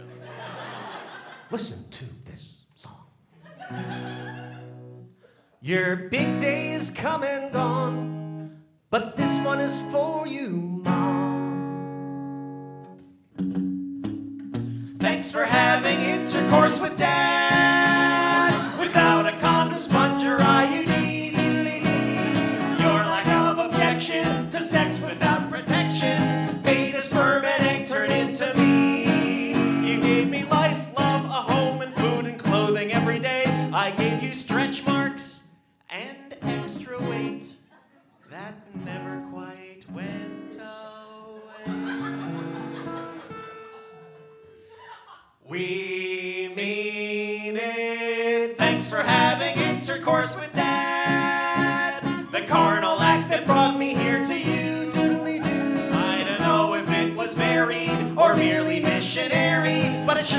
Good for me, was it for you? I'm elated that you made it, your love you consummated, you got inseminated, then waited and inflated. Inside you I gestated until from your womb I cascaded.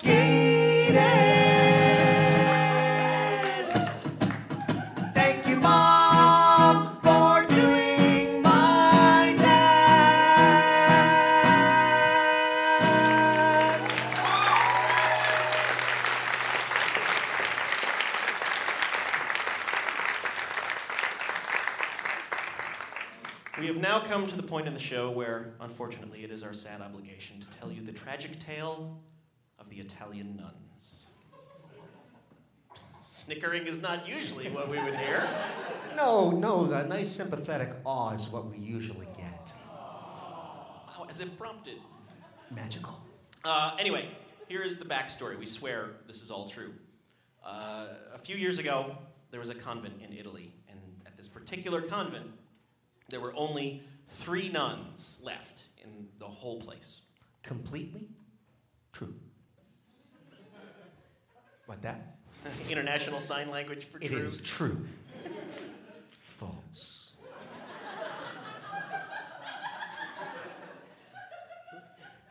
Many moons me travel, come Largo. LA people hear us wank off, sing song, many minutes.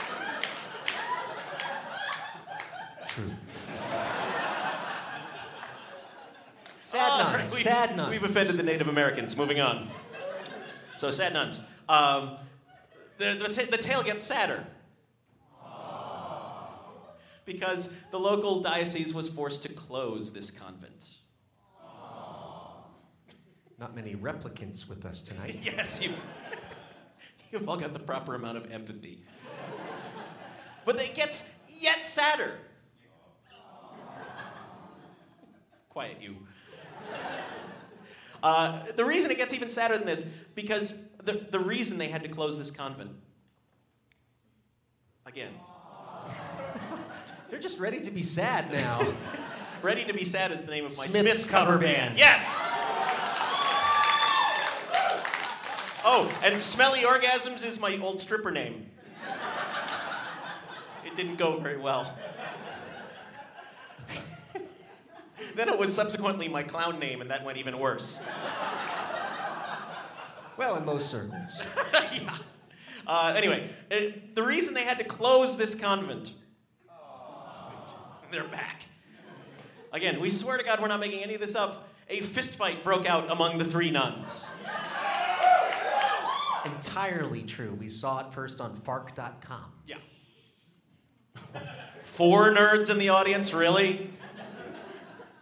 Uh, so, anyway, we read this story and we were wondering to ourselves how these women were possibly going to earn a living or even, uh, we would say, survive in modern Italian society. They can't. There's no way. They haven't been prepared for the modern It's workforce. ridiculous to even they have no consider it. skills. These women are just doomed. No training. Until inspiration struck, we realized there was one perfect and obvious solution pay per view nun fight. So imagine for just a moment, for one song's length, that we are no longer here at the Nerdist podcast at Largo. No. We are now in a vast boxing cathedral. And we totally are. And from somewhere in the darkness, above the ring, a single microphone descends. That part's not funny, but thanks. Ladies and gentlemen, we present our title bout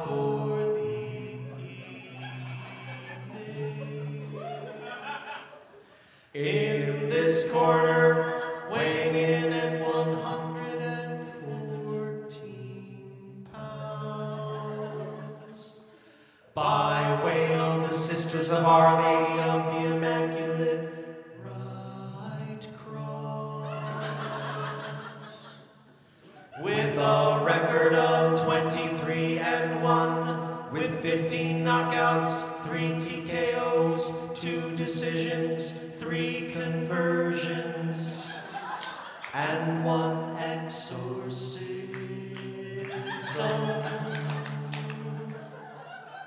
The high priestess of penance, the pounding penguin, the assassin of the passion, the stinging nun,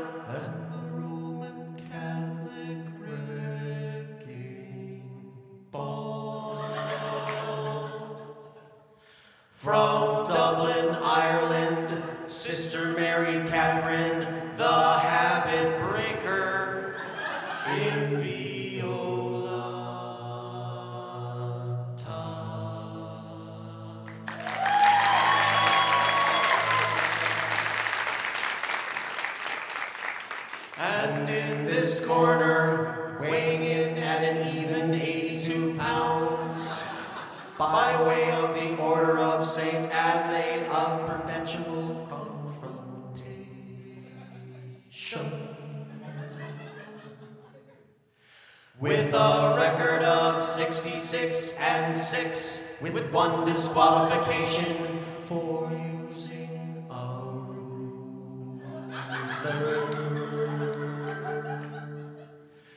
The Vatican Vixen, the Pontiff's Pitbull, the original sinner, the homicidal bride of Christ, the assaulter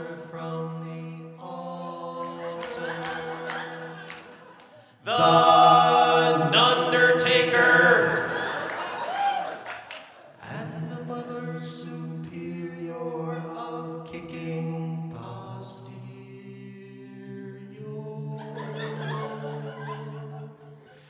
From Mexico City, Sister Maria Teresa Garcia, Graciela Aguilera, Delgado, Francisco Diego Arroyo, Inigo Montoya, Zapata, Paquito, El Guapo, Abuelita de la Boom Boom,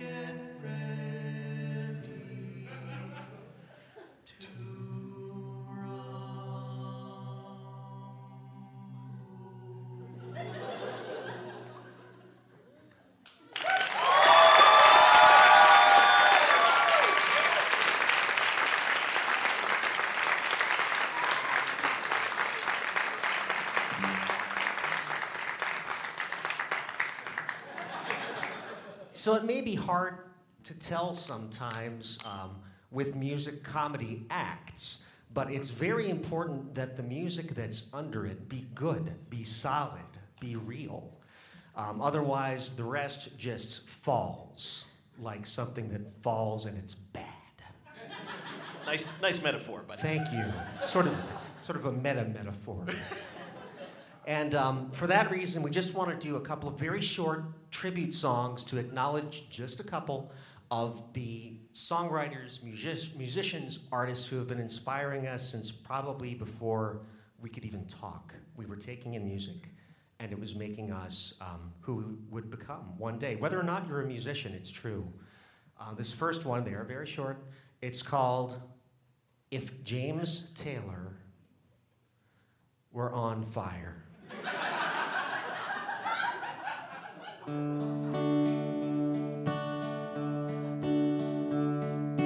Somebody please, won't you get me a fire extinguisher and put me out?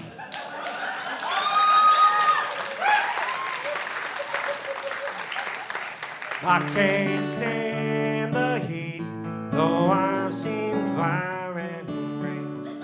I can do with a little less fire.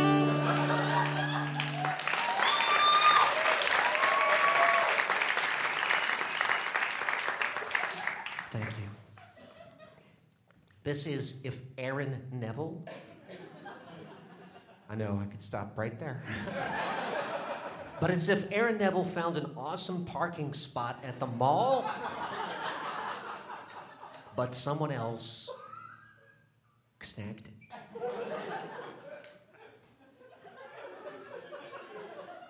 shit just got real. Oh, how about we not go 1920s old timey on this? You showed that piano. Yeah. Fuck you, old timey.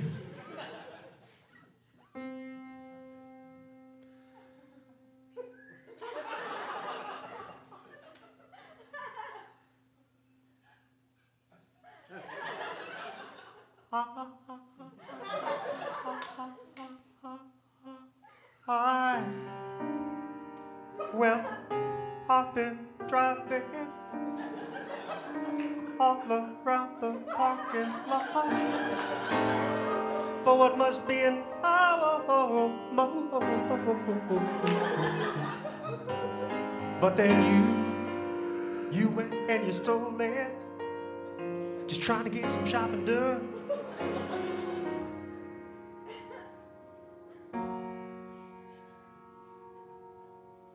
Motherfucker.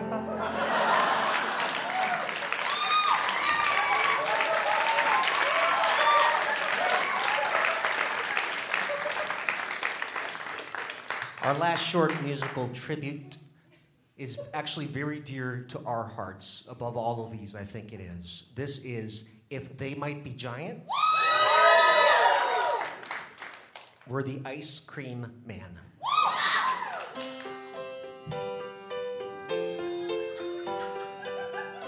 Would you like a bomb pop? How about a naughty body and some lick-o-me? Dong, naughty body, dong. lick-o-me. And a vanilla severed head.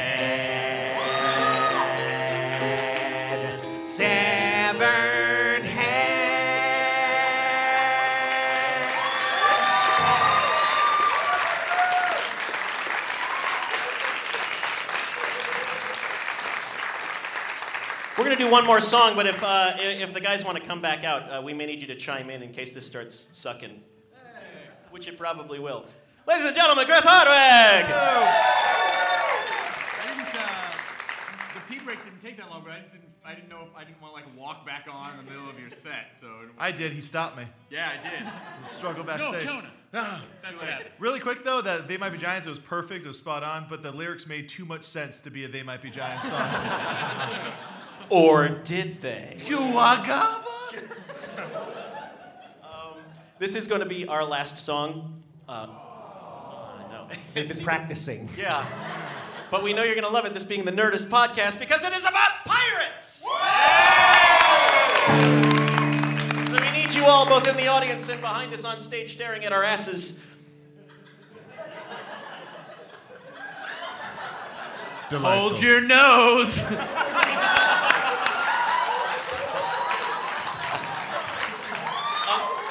I see what you did there.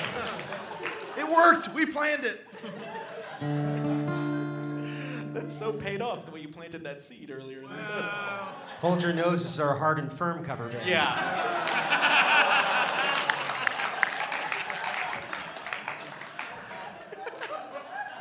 well played. anyway, we need you all to take the role of our swarthy pirate crew, and when we cue you, let forth with a full-throated piratical R. Practice now. R! Hit us two times. R! R! Hit us pi times. R! R! Catholic school. Oh no, that was him. He got it right. Yeah, that was cool. Yeah, I also went though. Me too. That's weird. You were doing more of the digits, were ya? I Practice one more time. R tonight's show is brought to you by the letter R. And the number? R. That's right, pirates not be good at the maths. Tis a variable. R. How do you calculate the area of a circle? R. Yeah, now you're getting it. It's basically going to be about 10 minutes of shitty puns, so strap in. Thank you. This song is called The Captain's Wife's Lament. The ship sailed into harbor after 15 months at sea. The captain hit the tavern with his crew of 53. That's you. Disciplined group.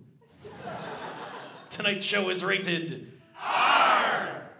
Tonight's show's host is Hardwick. Chris Hardwick. Hardwick.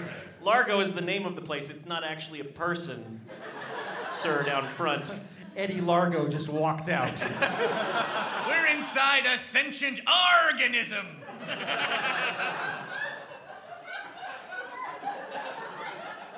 if I had a brownie, I would give it to you.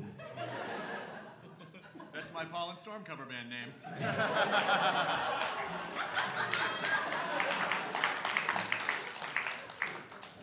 Crew of 53. After drinking up their pay, they staggered through the town.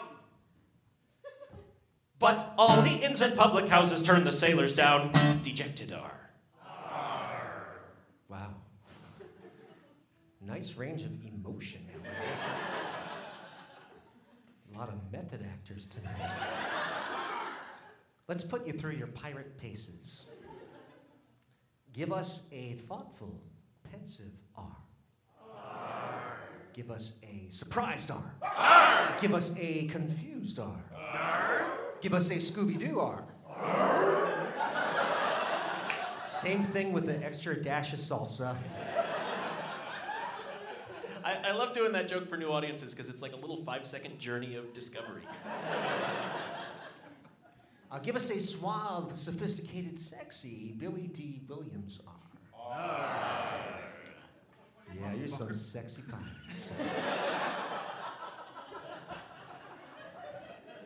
I believe we left off oh so long ago at Dejected R. The captain said, Fear not, me lads, you all can come with me. I live just round the corner, and you all can stay for free. Hopeful R! What kind of socks you be wearing? What is your favorite chemical element? Who's your favorite droid? R2D2. From your favorite movie? Star Wars. Actually, I prefer R5D4. That's because you are a nerd. Two one B, the medical droid. R.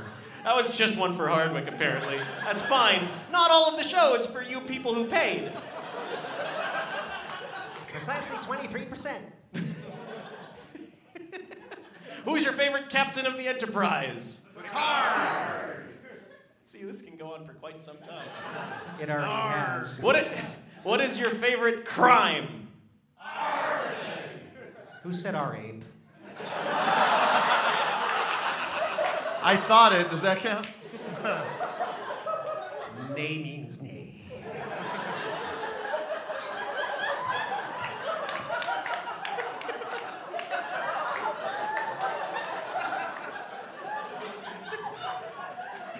Apparently not according to Roofie Beard back here. When a witch says nay, she totally means R. Uh, Roofie Beard is my Limp Bizkit cover band.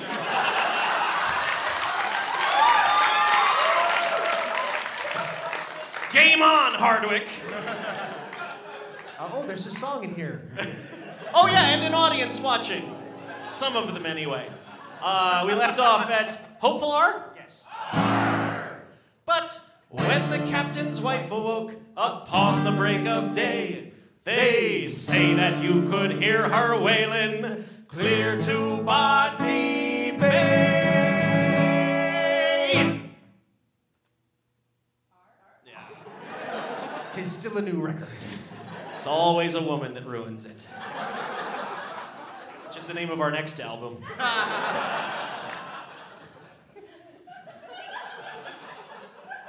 You know what would suck? What would, what would really suck, Storm? If this entire six minutes of shitty puns resulted only in a two minute song that was one shitty pun repeated over and over.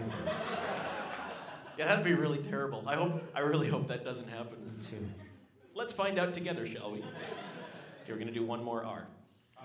Nah, we're, we're- ugh, we're gonna cue you for one more R.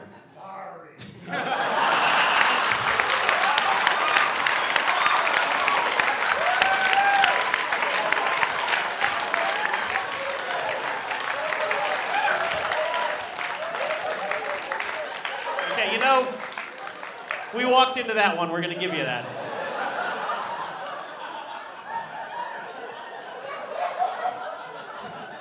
Still, it's no excuse for going off early.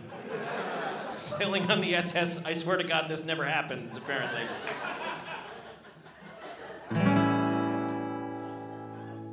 All right, are we done? We're gonna count to three, and then you're gonna go R. We're gonna finish this fucking song.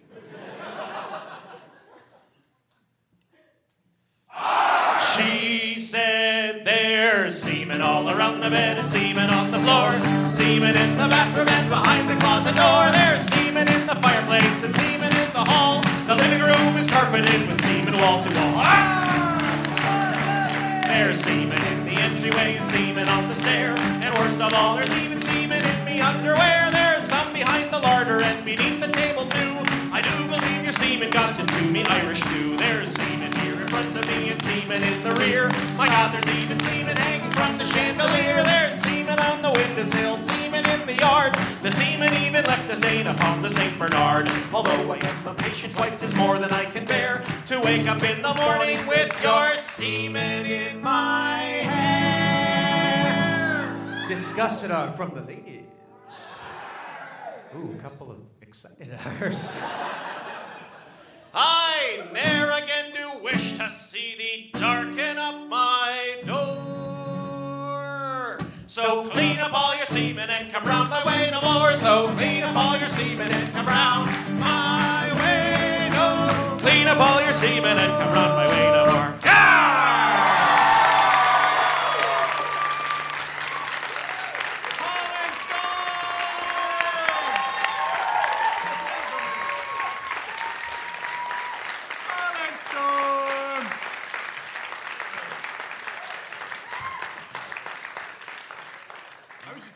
about how douchey pirates wear Ed Hardy. All right. uh, guys, that was amazing. Thank you so much for doing the show and coming.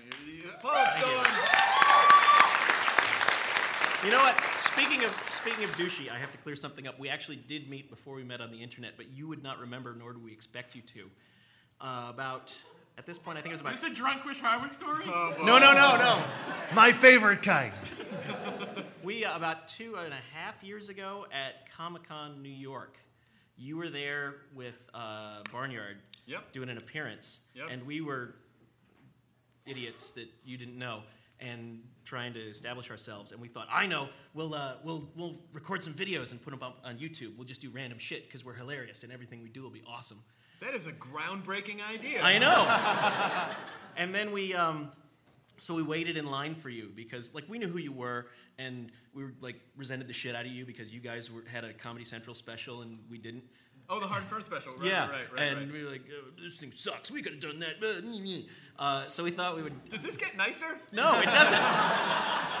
but only for for you. Okay, okay. We waited in Well, line. At the end, a puppy is born. Yeah. Okay, all right. we waited in line uh, and got to the front, and like you were filming, and I was just, "Hey, we're Paul and Storm. Have you ever heard of us, Chris Hardwick?" And you're like, "No, sorry." And like, I just felt like such a complete douchebag afterwards. Like, that was just not even. A, it wasn't funny. B, it was cruel, and C, it was not good for any of us involved. So we never put it up on on the internet. And boy, wouldn't it be great if this story had a point? No. The point is, I can finally sleep after three years.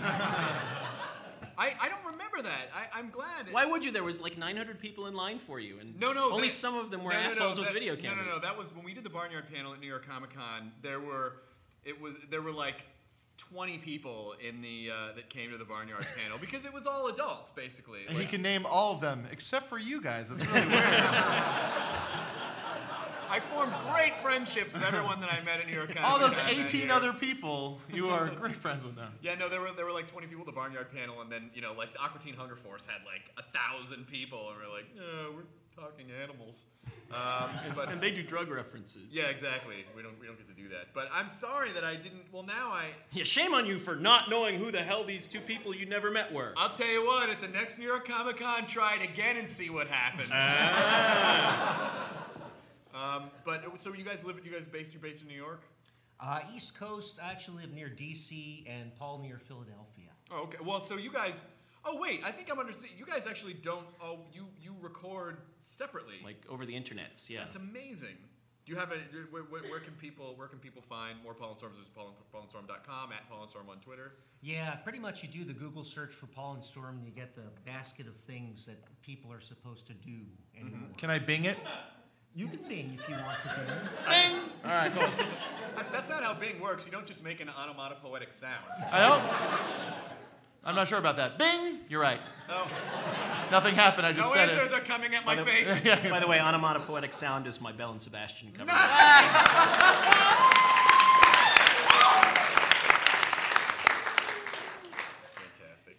Are, are you guys uh, are, are you do, are you doing se- stuff separately from Coulton on the on the road or are you? Are you you're Finally.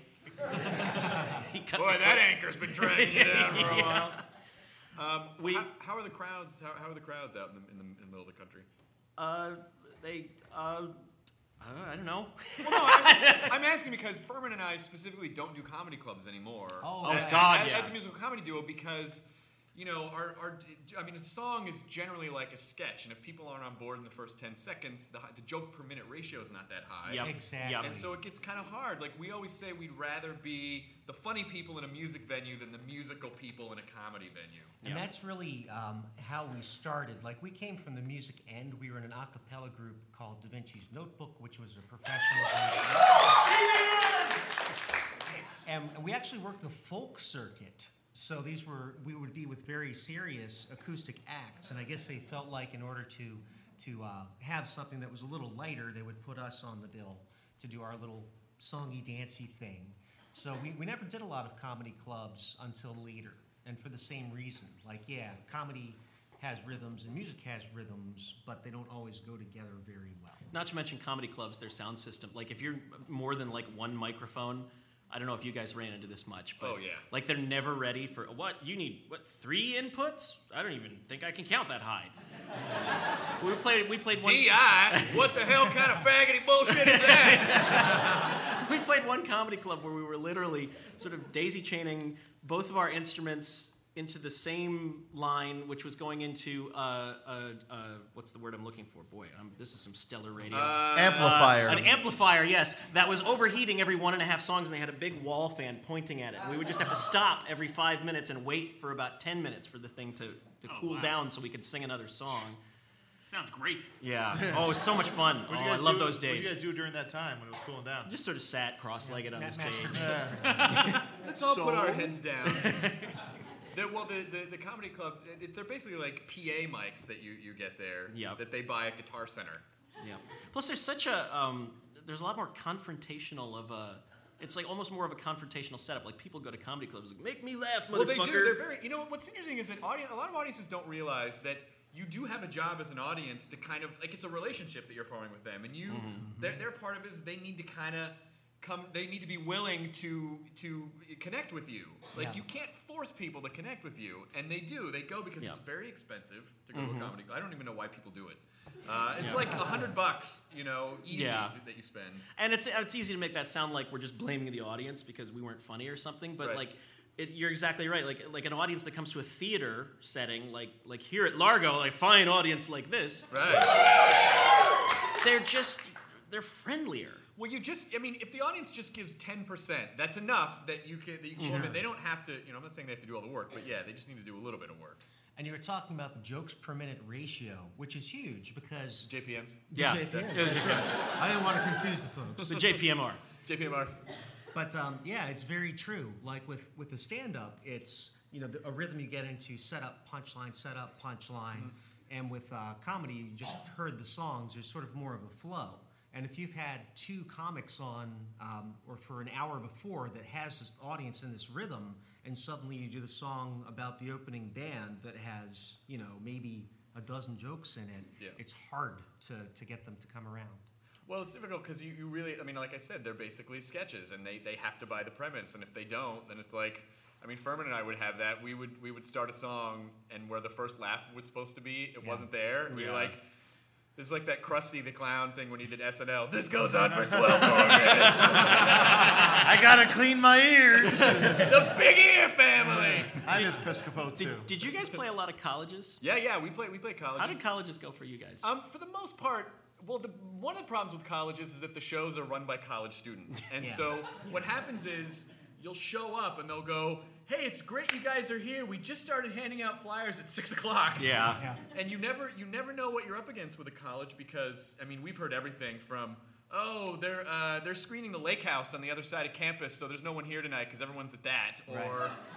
because that was such a great hit with the well, college kids. I'm telling you, but that's that, that happened. We had to compete with Carrot Top one one time at a show, Ooh. and they don't. Colleges really feel like comedy is just this piece of wall art that you can hang anywhere. Right. So they're like, oh, you uh, go be funny over there at the top of that walkway. So when students are coming out of class, you can just throw jokes at them. Right, here's some pies that you can use. Right, exactly. Comedy, it's that thing that you can put anywhere. So they don't understand that there's a little bit of setup that needs to happen. So, um, yeah, it's it's it's it's hit or miss, but you don't feel responsible with college because they have to pay you, and it doesn't matter if anyone shows up, and you go and do your best, and that's that's all you can do. We love. Um, I mean, this doesn't make us unique, probably, but we love hearing people's worst gig stories. Like, can you, off, top, off the top of your head, either as a stand-up or as Hard 'n Phirm, where, where are some of the, like the really horrible gigs? You guys can chime in too. I mean, the audience. Is this your worst gig? Because you, you haven't been delivering. Whoa! Mostly, most of the material's been coming from up here, Chris. Holy shit! um, worst gigs. Well, Mike and I played it. We played at Molly Malone's once, and we followed this. Molly Malone's is, a, is an Irish pub in Los Angeles, and we followed this band called the Snake Handlers. And the Snake Handlers are this insane, like they're fucking crazy, awesome musicians. The snakes got out. Yep. Snakes on a plane. Snakes. Um, and so we, uh, so they they fucking tore it up, and everyone went nuts. And then we go up and we start singing our patriotic song about dinosaurs. Yes. And people weren't really aware that there were comedians coming up, and they didn't understand. And and literally, a hammered lady got up on stage in the middle of the song that we were singing about American dinosaurs, and drunkenly in my ear, while she was spitting, she goes. Why are you singing about this? And that lady was your conscience. Yep. I had to. Uh, I had to once. Um, I was at a bar in Santa Monica. I had to. Uh, I was hosting the show. I had to get up uh, in, to the microphone, which was in front of a, a big screen TV, which had football on it, and uh, no one was there for comedy. Everyone there for the football game. And I had to turn off the, the TV.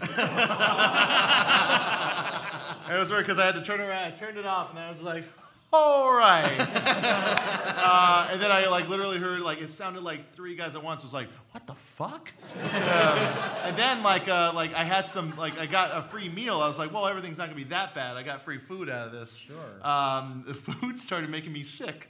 Uh, progressively throughout the show, and I was trying to bring. I think uh, Paul. Tompkins was on the show, and I was tr- I was about to bring up. I was like, so this next guy, oh, and like you know, it's like uh, I tried to power through it, and then I s- forgot his name completely, and then everyone was like, uh, like thinking it was a bit, and I was like, please, uh, duh, fuck, duh, fuck it, and then I ran to the bathroom. Wait, wait. Oh, I'm sorry. I was Go. just gonna ask if you got diarrhea. Wasn't worth it. No. good, good, good thing you didn't say. I it. got di- I was gonna say that, but I didn't. I got I got diarrhea of the mouth. That's what I got, yeah. Oh. Yeah, and then I, I threw up all over the bathroom, which apparently everyone could hear. And what's the funniest part of your set that night? It was probably, yes, exactly. Tonight, too. It was a highlight of my career, really. What about, what about you guys? We, uh, I'm we're I- probably I- thinking the same one. Yeah, we opened for um, Tracy Morgan. This was in his, uh, SNL days. And It wasn't because it was Tracy Morgan at all. Oh, he was great. It Uh, was because it was in a, uh, a basketball arena. This big show being promoted by the campus. It was like 6,000 people. It was Friday night. It was like $5 for students to get in. And Oh, and no, one was aware that there was anything on the bill Yeah, except for Tracy. None of the advertising said anything except Tracy Morgan. So let me just take a guess. So when people pay money to go see a show of someone that they're going to see, they love to see people they don't know get yeah, up before they them. especially love to see some crappy local comedian do 15 minutes first. Right. Then they're ready for him, and then they say, "Okay, now here's this cool a cappella group, Da Vinci's Notebook," and we were supposed to do, I think, 40 minutes. Acapella was never cool. No. Did you? By the way, that sounds like it's not a real thing. Like it sounds like you'd be making a joke. Like, hey, remember when Da Vinci's Notebook opened for Tracy Morgan? I- that sounds like a, that sounds like a Family Guy setup that they threw out in the writers' room. yeah, that's like the time Da Vinci's Notebook opened for. Morgan. Here's another reference to a thing that happened. It's like that one time. I said that one time. then there was that juxtaposition. Um, So but we almost got booed off. yeah, you, you have not lived, people, until you have been booed at by six thousand people. It almost can't affect you at that point because it's so overwhelming. It sort of can't. Well, the problem was there was probably a little clatch of about hundred to two hundred people who were actually there to see us and and and were enjoying what we were doing. But the rest of them were all like drunken frat guys who just wanted to see Tracy Morgan do dick jokes. And we like you know literally partway through our first song, we're making eye contact and doing little sort of telepathic. How Right, long do we have to sing before we can get off the stage and still get us paid? The fuck out of yeah, because like we were getting paid really well, so we didn't want to just walk off. Right. And and we were doing the math, and we had a song that we used to close with, uh, like as a special little encore that was nothing but a string of expletives done to you know like really sort of gentle music. That was our second song that night. Uh, you know, it was "Hey, fuck you," uh, twelve minutes of that. Uh-huh. Uh, and then I think we just sort of, you know, surfed over the wave of hatred for the next 14 minutes and figured that was long enough that they'd still give us a check and got the hell out of there. But that was just that's just demoralizing. It's like uh, it's, it's like the condemned man standing on the on the gallows getting yelled. You know at. what it was? It was the opposite of this. Yeah, there you go. the antithesis, if you It was anti-nerdist, if you will. I appreciate that. Um, so uh, people need to find you online at paulandstorm.com. Yeah. Uh, Yeah. And also, you, as I said, you are at paulandstorm on Twitter, and your tweets are hilarious, by the way. And you, both use the same account, and you bracket a P or an S as to who, whomever is speaking. Yeah. Um, so you should follow. You should follow them uh, as well. Um, do you have anything uh, specific that you Uh, want? well, we uh, as a as a group we have a relatively new CD out called "Do You Like Star Wars." Um, yeah, we're just Don't waiting. answer that. We're waiting for the cease and desist on that one, but until then, it's gonna go great. And we have a, a show that we've started doing with um, with um, Adam Savage and Wil Wheaton, another good friend w00tstock. of yours. w00tstock. Yeah, I did it here when it was at Largo. When, when I was That's on right, the you guys- stage. right. Yeah. Phenomenal show, and and Wil. I should have Wil. Wil and I were roommates in, when we were teenagers. I've known that guy forever. And Adam Savage, I met because of you guys, and he was on the first Live Nerdist podcast. That's right. Which was terrific. Oh, thank you very much. Yeah. He was amazing. Thank you. Thank you for facilitating uh, my friendship with Adam. Sure. Savage. Thank you for thanking us for facilitating that friendship with Adam. Thank you for thinking to thank me for thanking you. Guys, shut the fuck up. but one for them and one for you and one for me. Oh, real, real quick. Love to get the chance to say this out in public. We've been saying it for a long time. Like both we and every guy we know just have the hugest man crush on Phirman. Oh yeah, yeah. We just want to like swaddle him and put him in one of those baby slings and take him home and feed him peas. Yeah. He, eh, he's, he's the most lovable. He really is. I don't think Mike's ever paid for a car. People are always just like, people are always just like, I'm getting a new car. Do you want mine? I mean, like, it's fucking crazy. Like people just lay gifts at his feet because he's such a he's such a wonderful presence. Um, all right, so we, we will see you see you guys online, and I also we're gonna we're gonna close with one with a group song, but I do want to say. Uh, First of all, thank you so much for coming tonight. This was a super fun show. Fun. Uh, you can email us at podcast at nerdist.com. Uh, I would like to make the announcement, uh, this just was confirmed yesterday. The next Nerdist Live show at Largo will be Thursday, June 10th with Craig Ferguson. Hi all!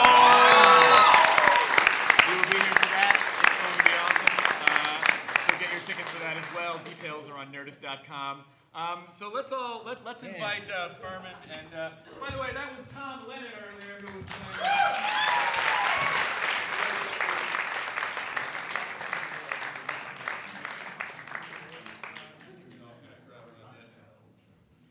I thought this was an appropriate song to uh, to end the night. Um, it's it's a very special song, uh, an original written by uh, one of our heroes, um, and you'll probably well, it's it's a Weird Al song. Um, yeah, yeah, great, great, great. And and we thought this would be a, a great way to sort of uh, send you off into the night by saying that we don't want to spend one more minute with you.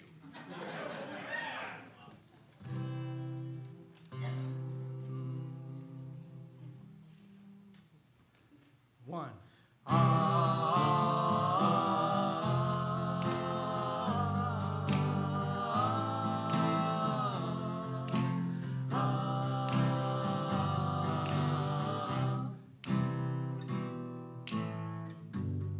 Well, I heard that you're leaving. Leaving. Gonna leave me far behind. So far behind. Do I Because you found a brand new lover. You decided that I'm not your kind. So I pulled your name out of my Rolodex. And I tore all your pictures in two. And I burned down the malt shop where we used to go. Just because it reminds me of you. That's right, that's right. You ain't gonna see me crying. I'm glad, I'm glad that you found somebody new. Cause I'd rather spend eternity eating shards of broken glass than spend one more minute with you. I guess I might seem kind of bitter. You got me feeling down in the dumps. Cause I'm stranded all alone in the gas station of love. And I have to use the self service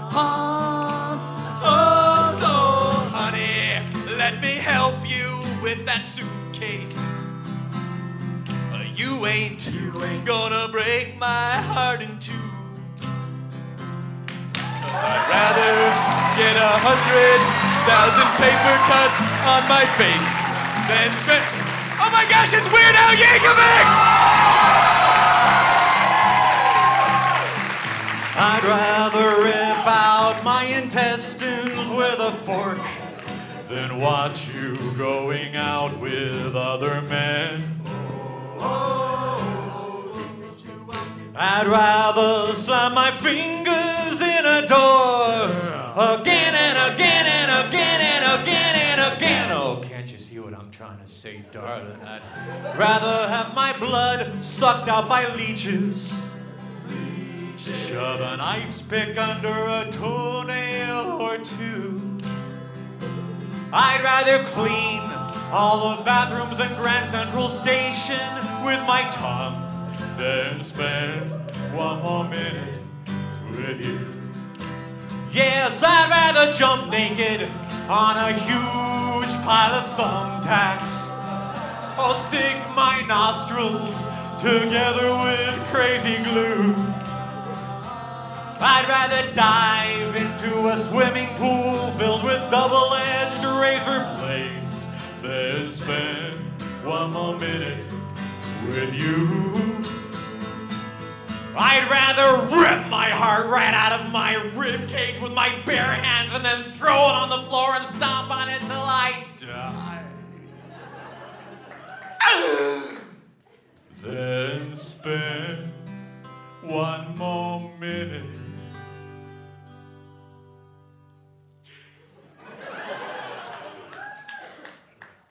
With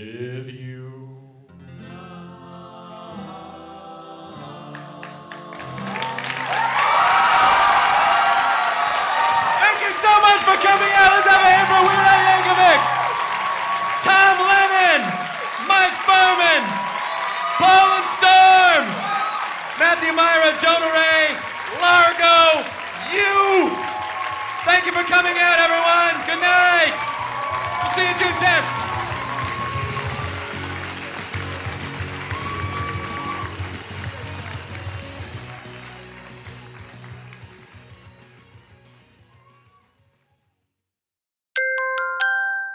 Now leaving Nerdist.com.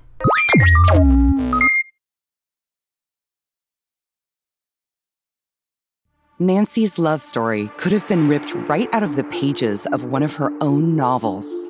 She was a romance mystery writer who happens to be married to a chef. But this story didn't end with a happily ever after.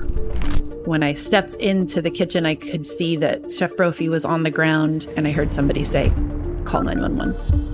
As writers, we'd written our share of murder mysteries. So when suspicion turned to Dan's wife, Nancy, we weren't that surprised. The first person they look at would be the spouse. We understand that's usually the way they do it. But we began to wonder had Nancy gotten so wrapped up in her own novels There are murders in all of the books. that she was playing them out in real life?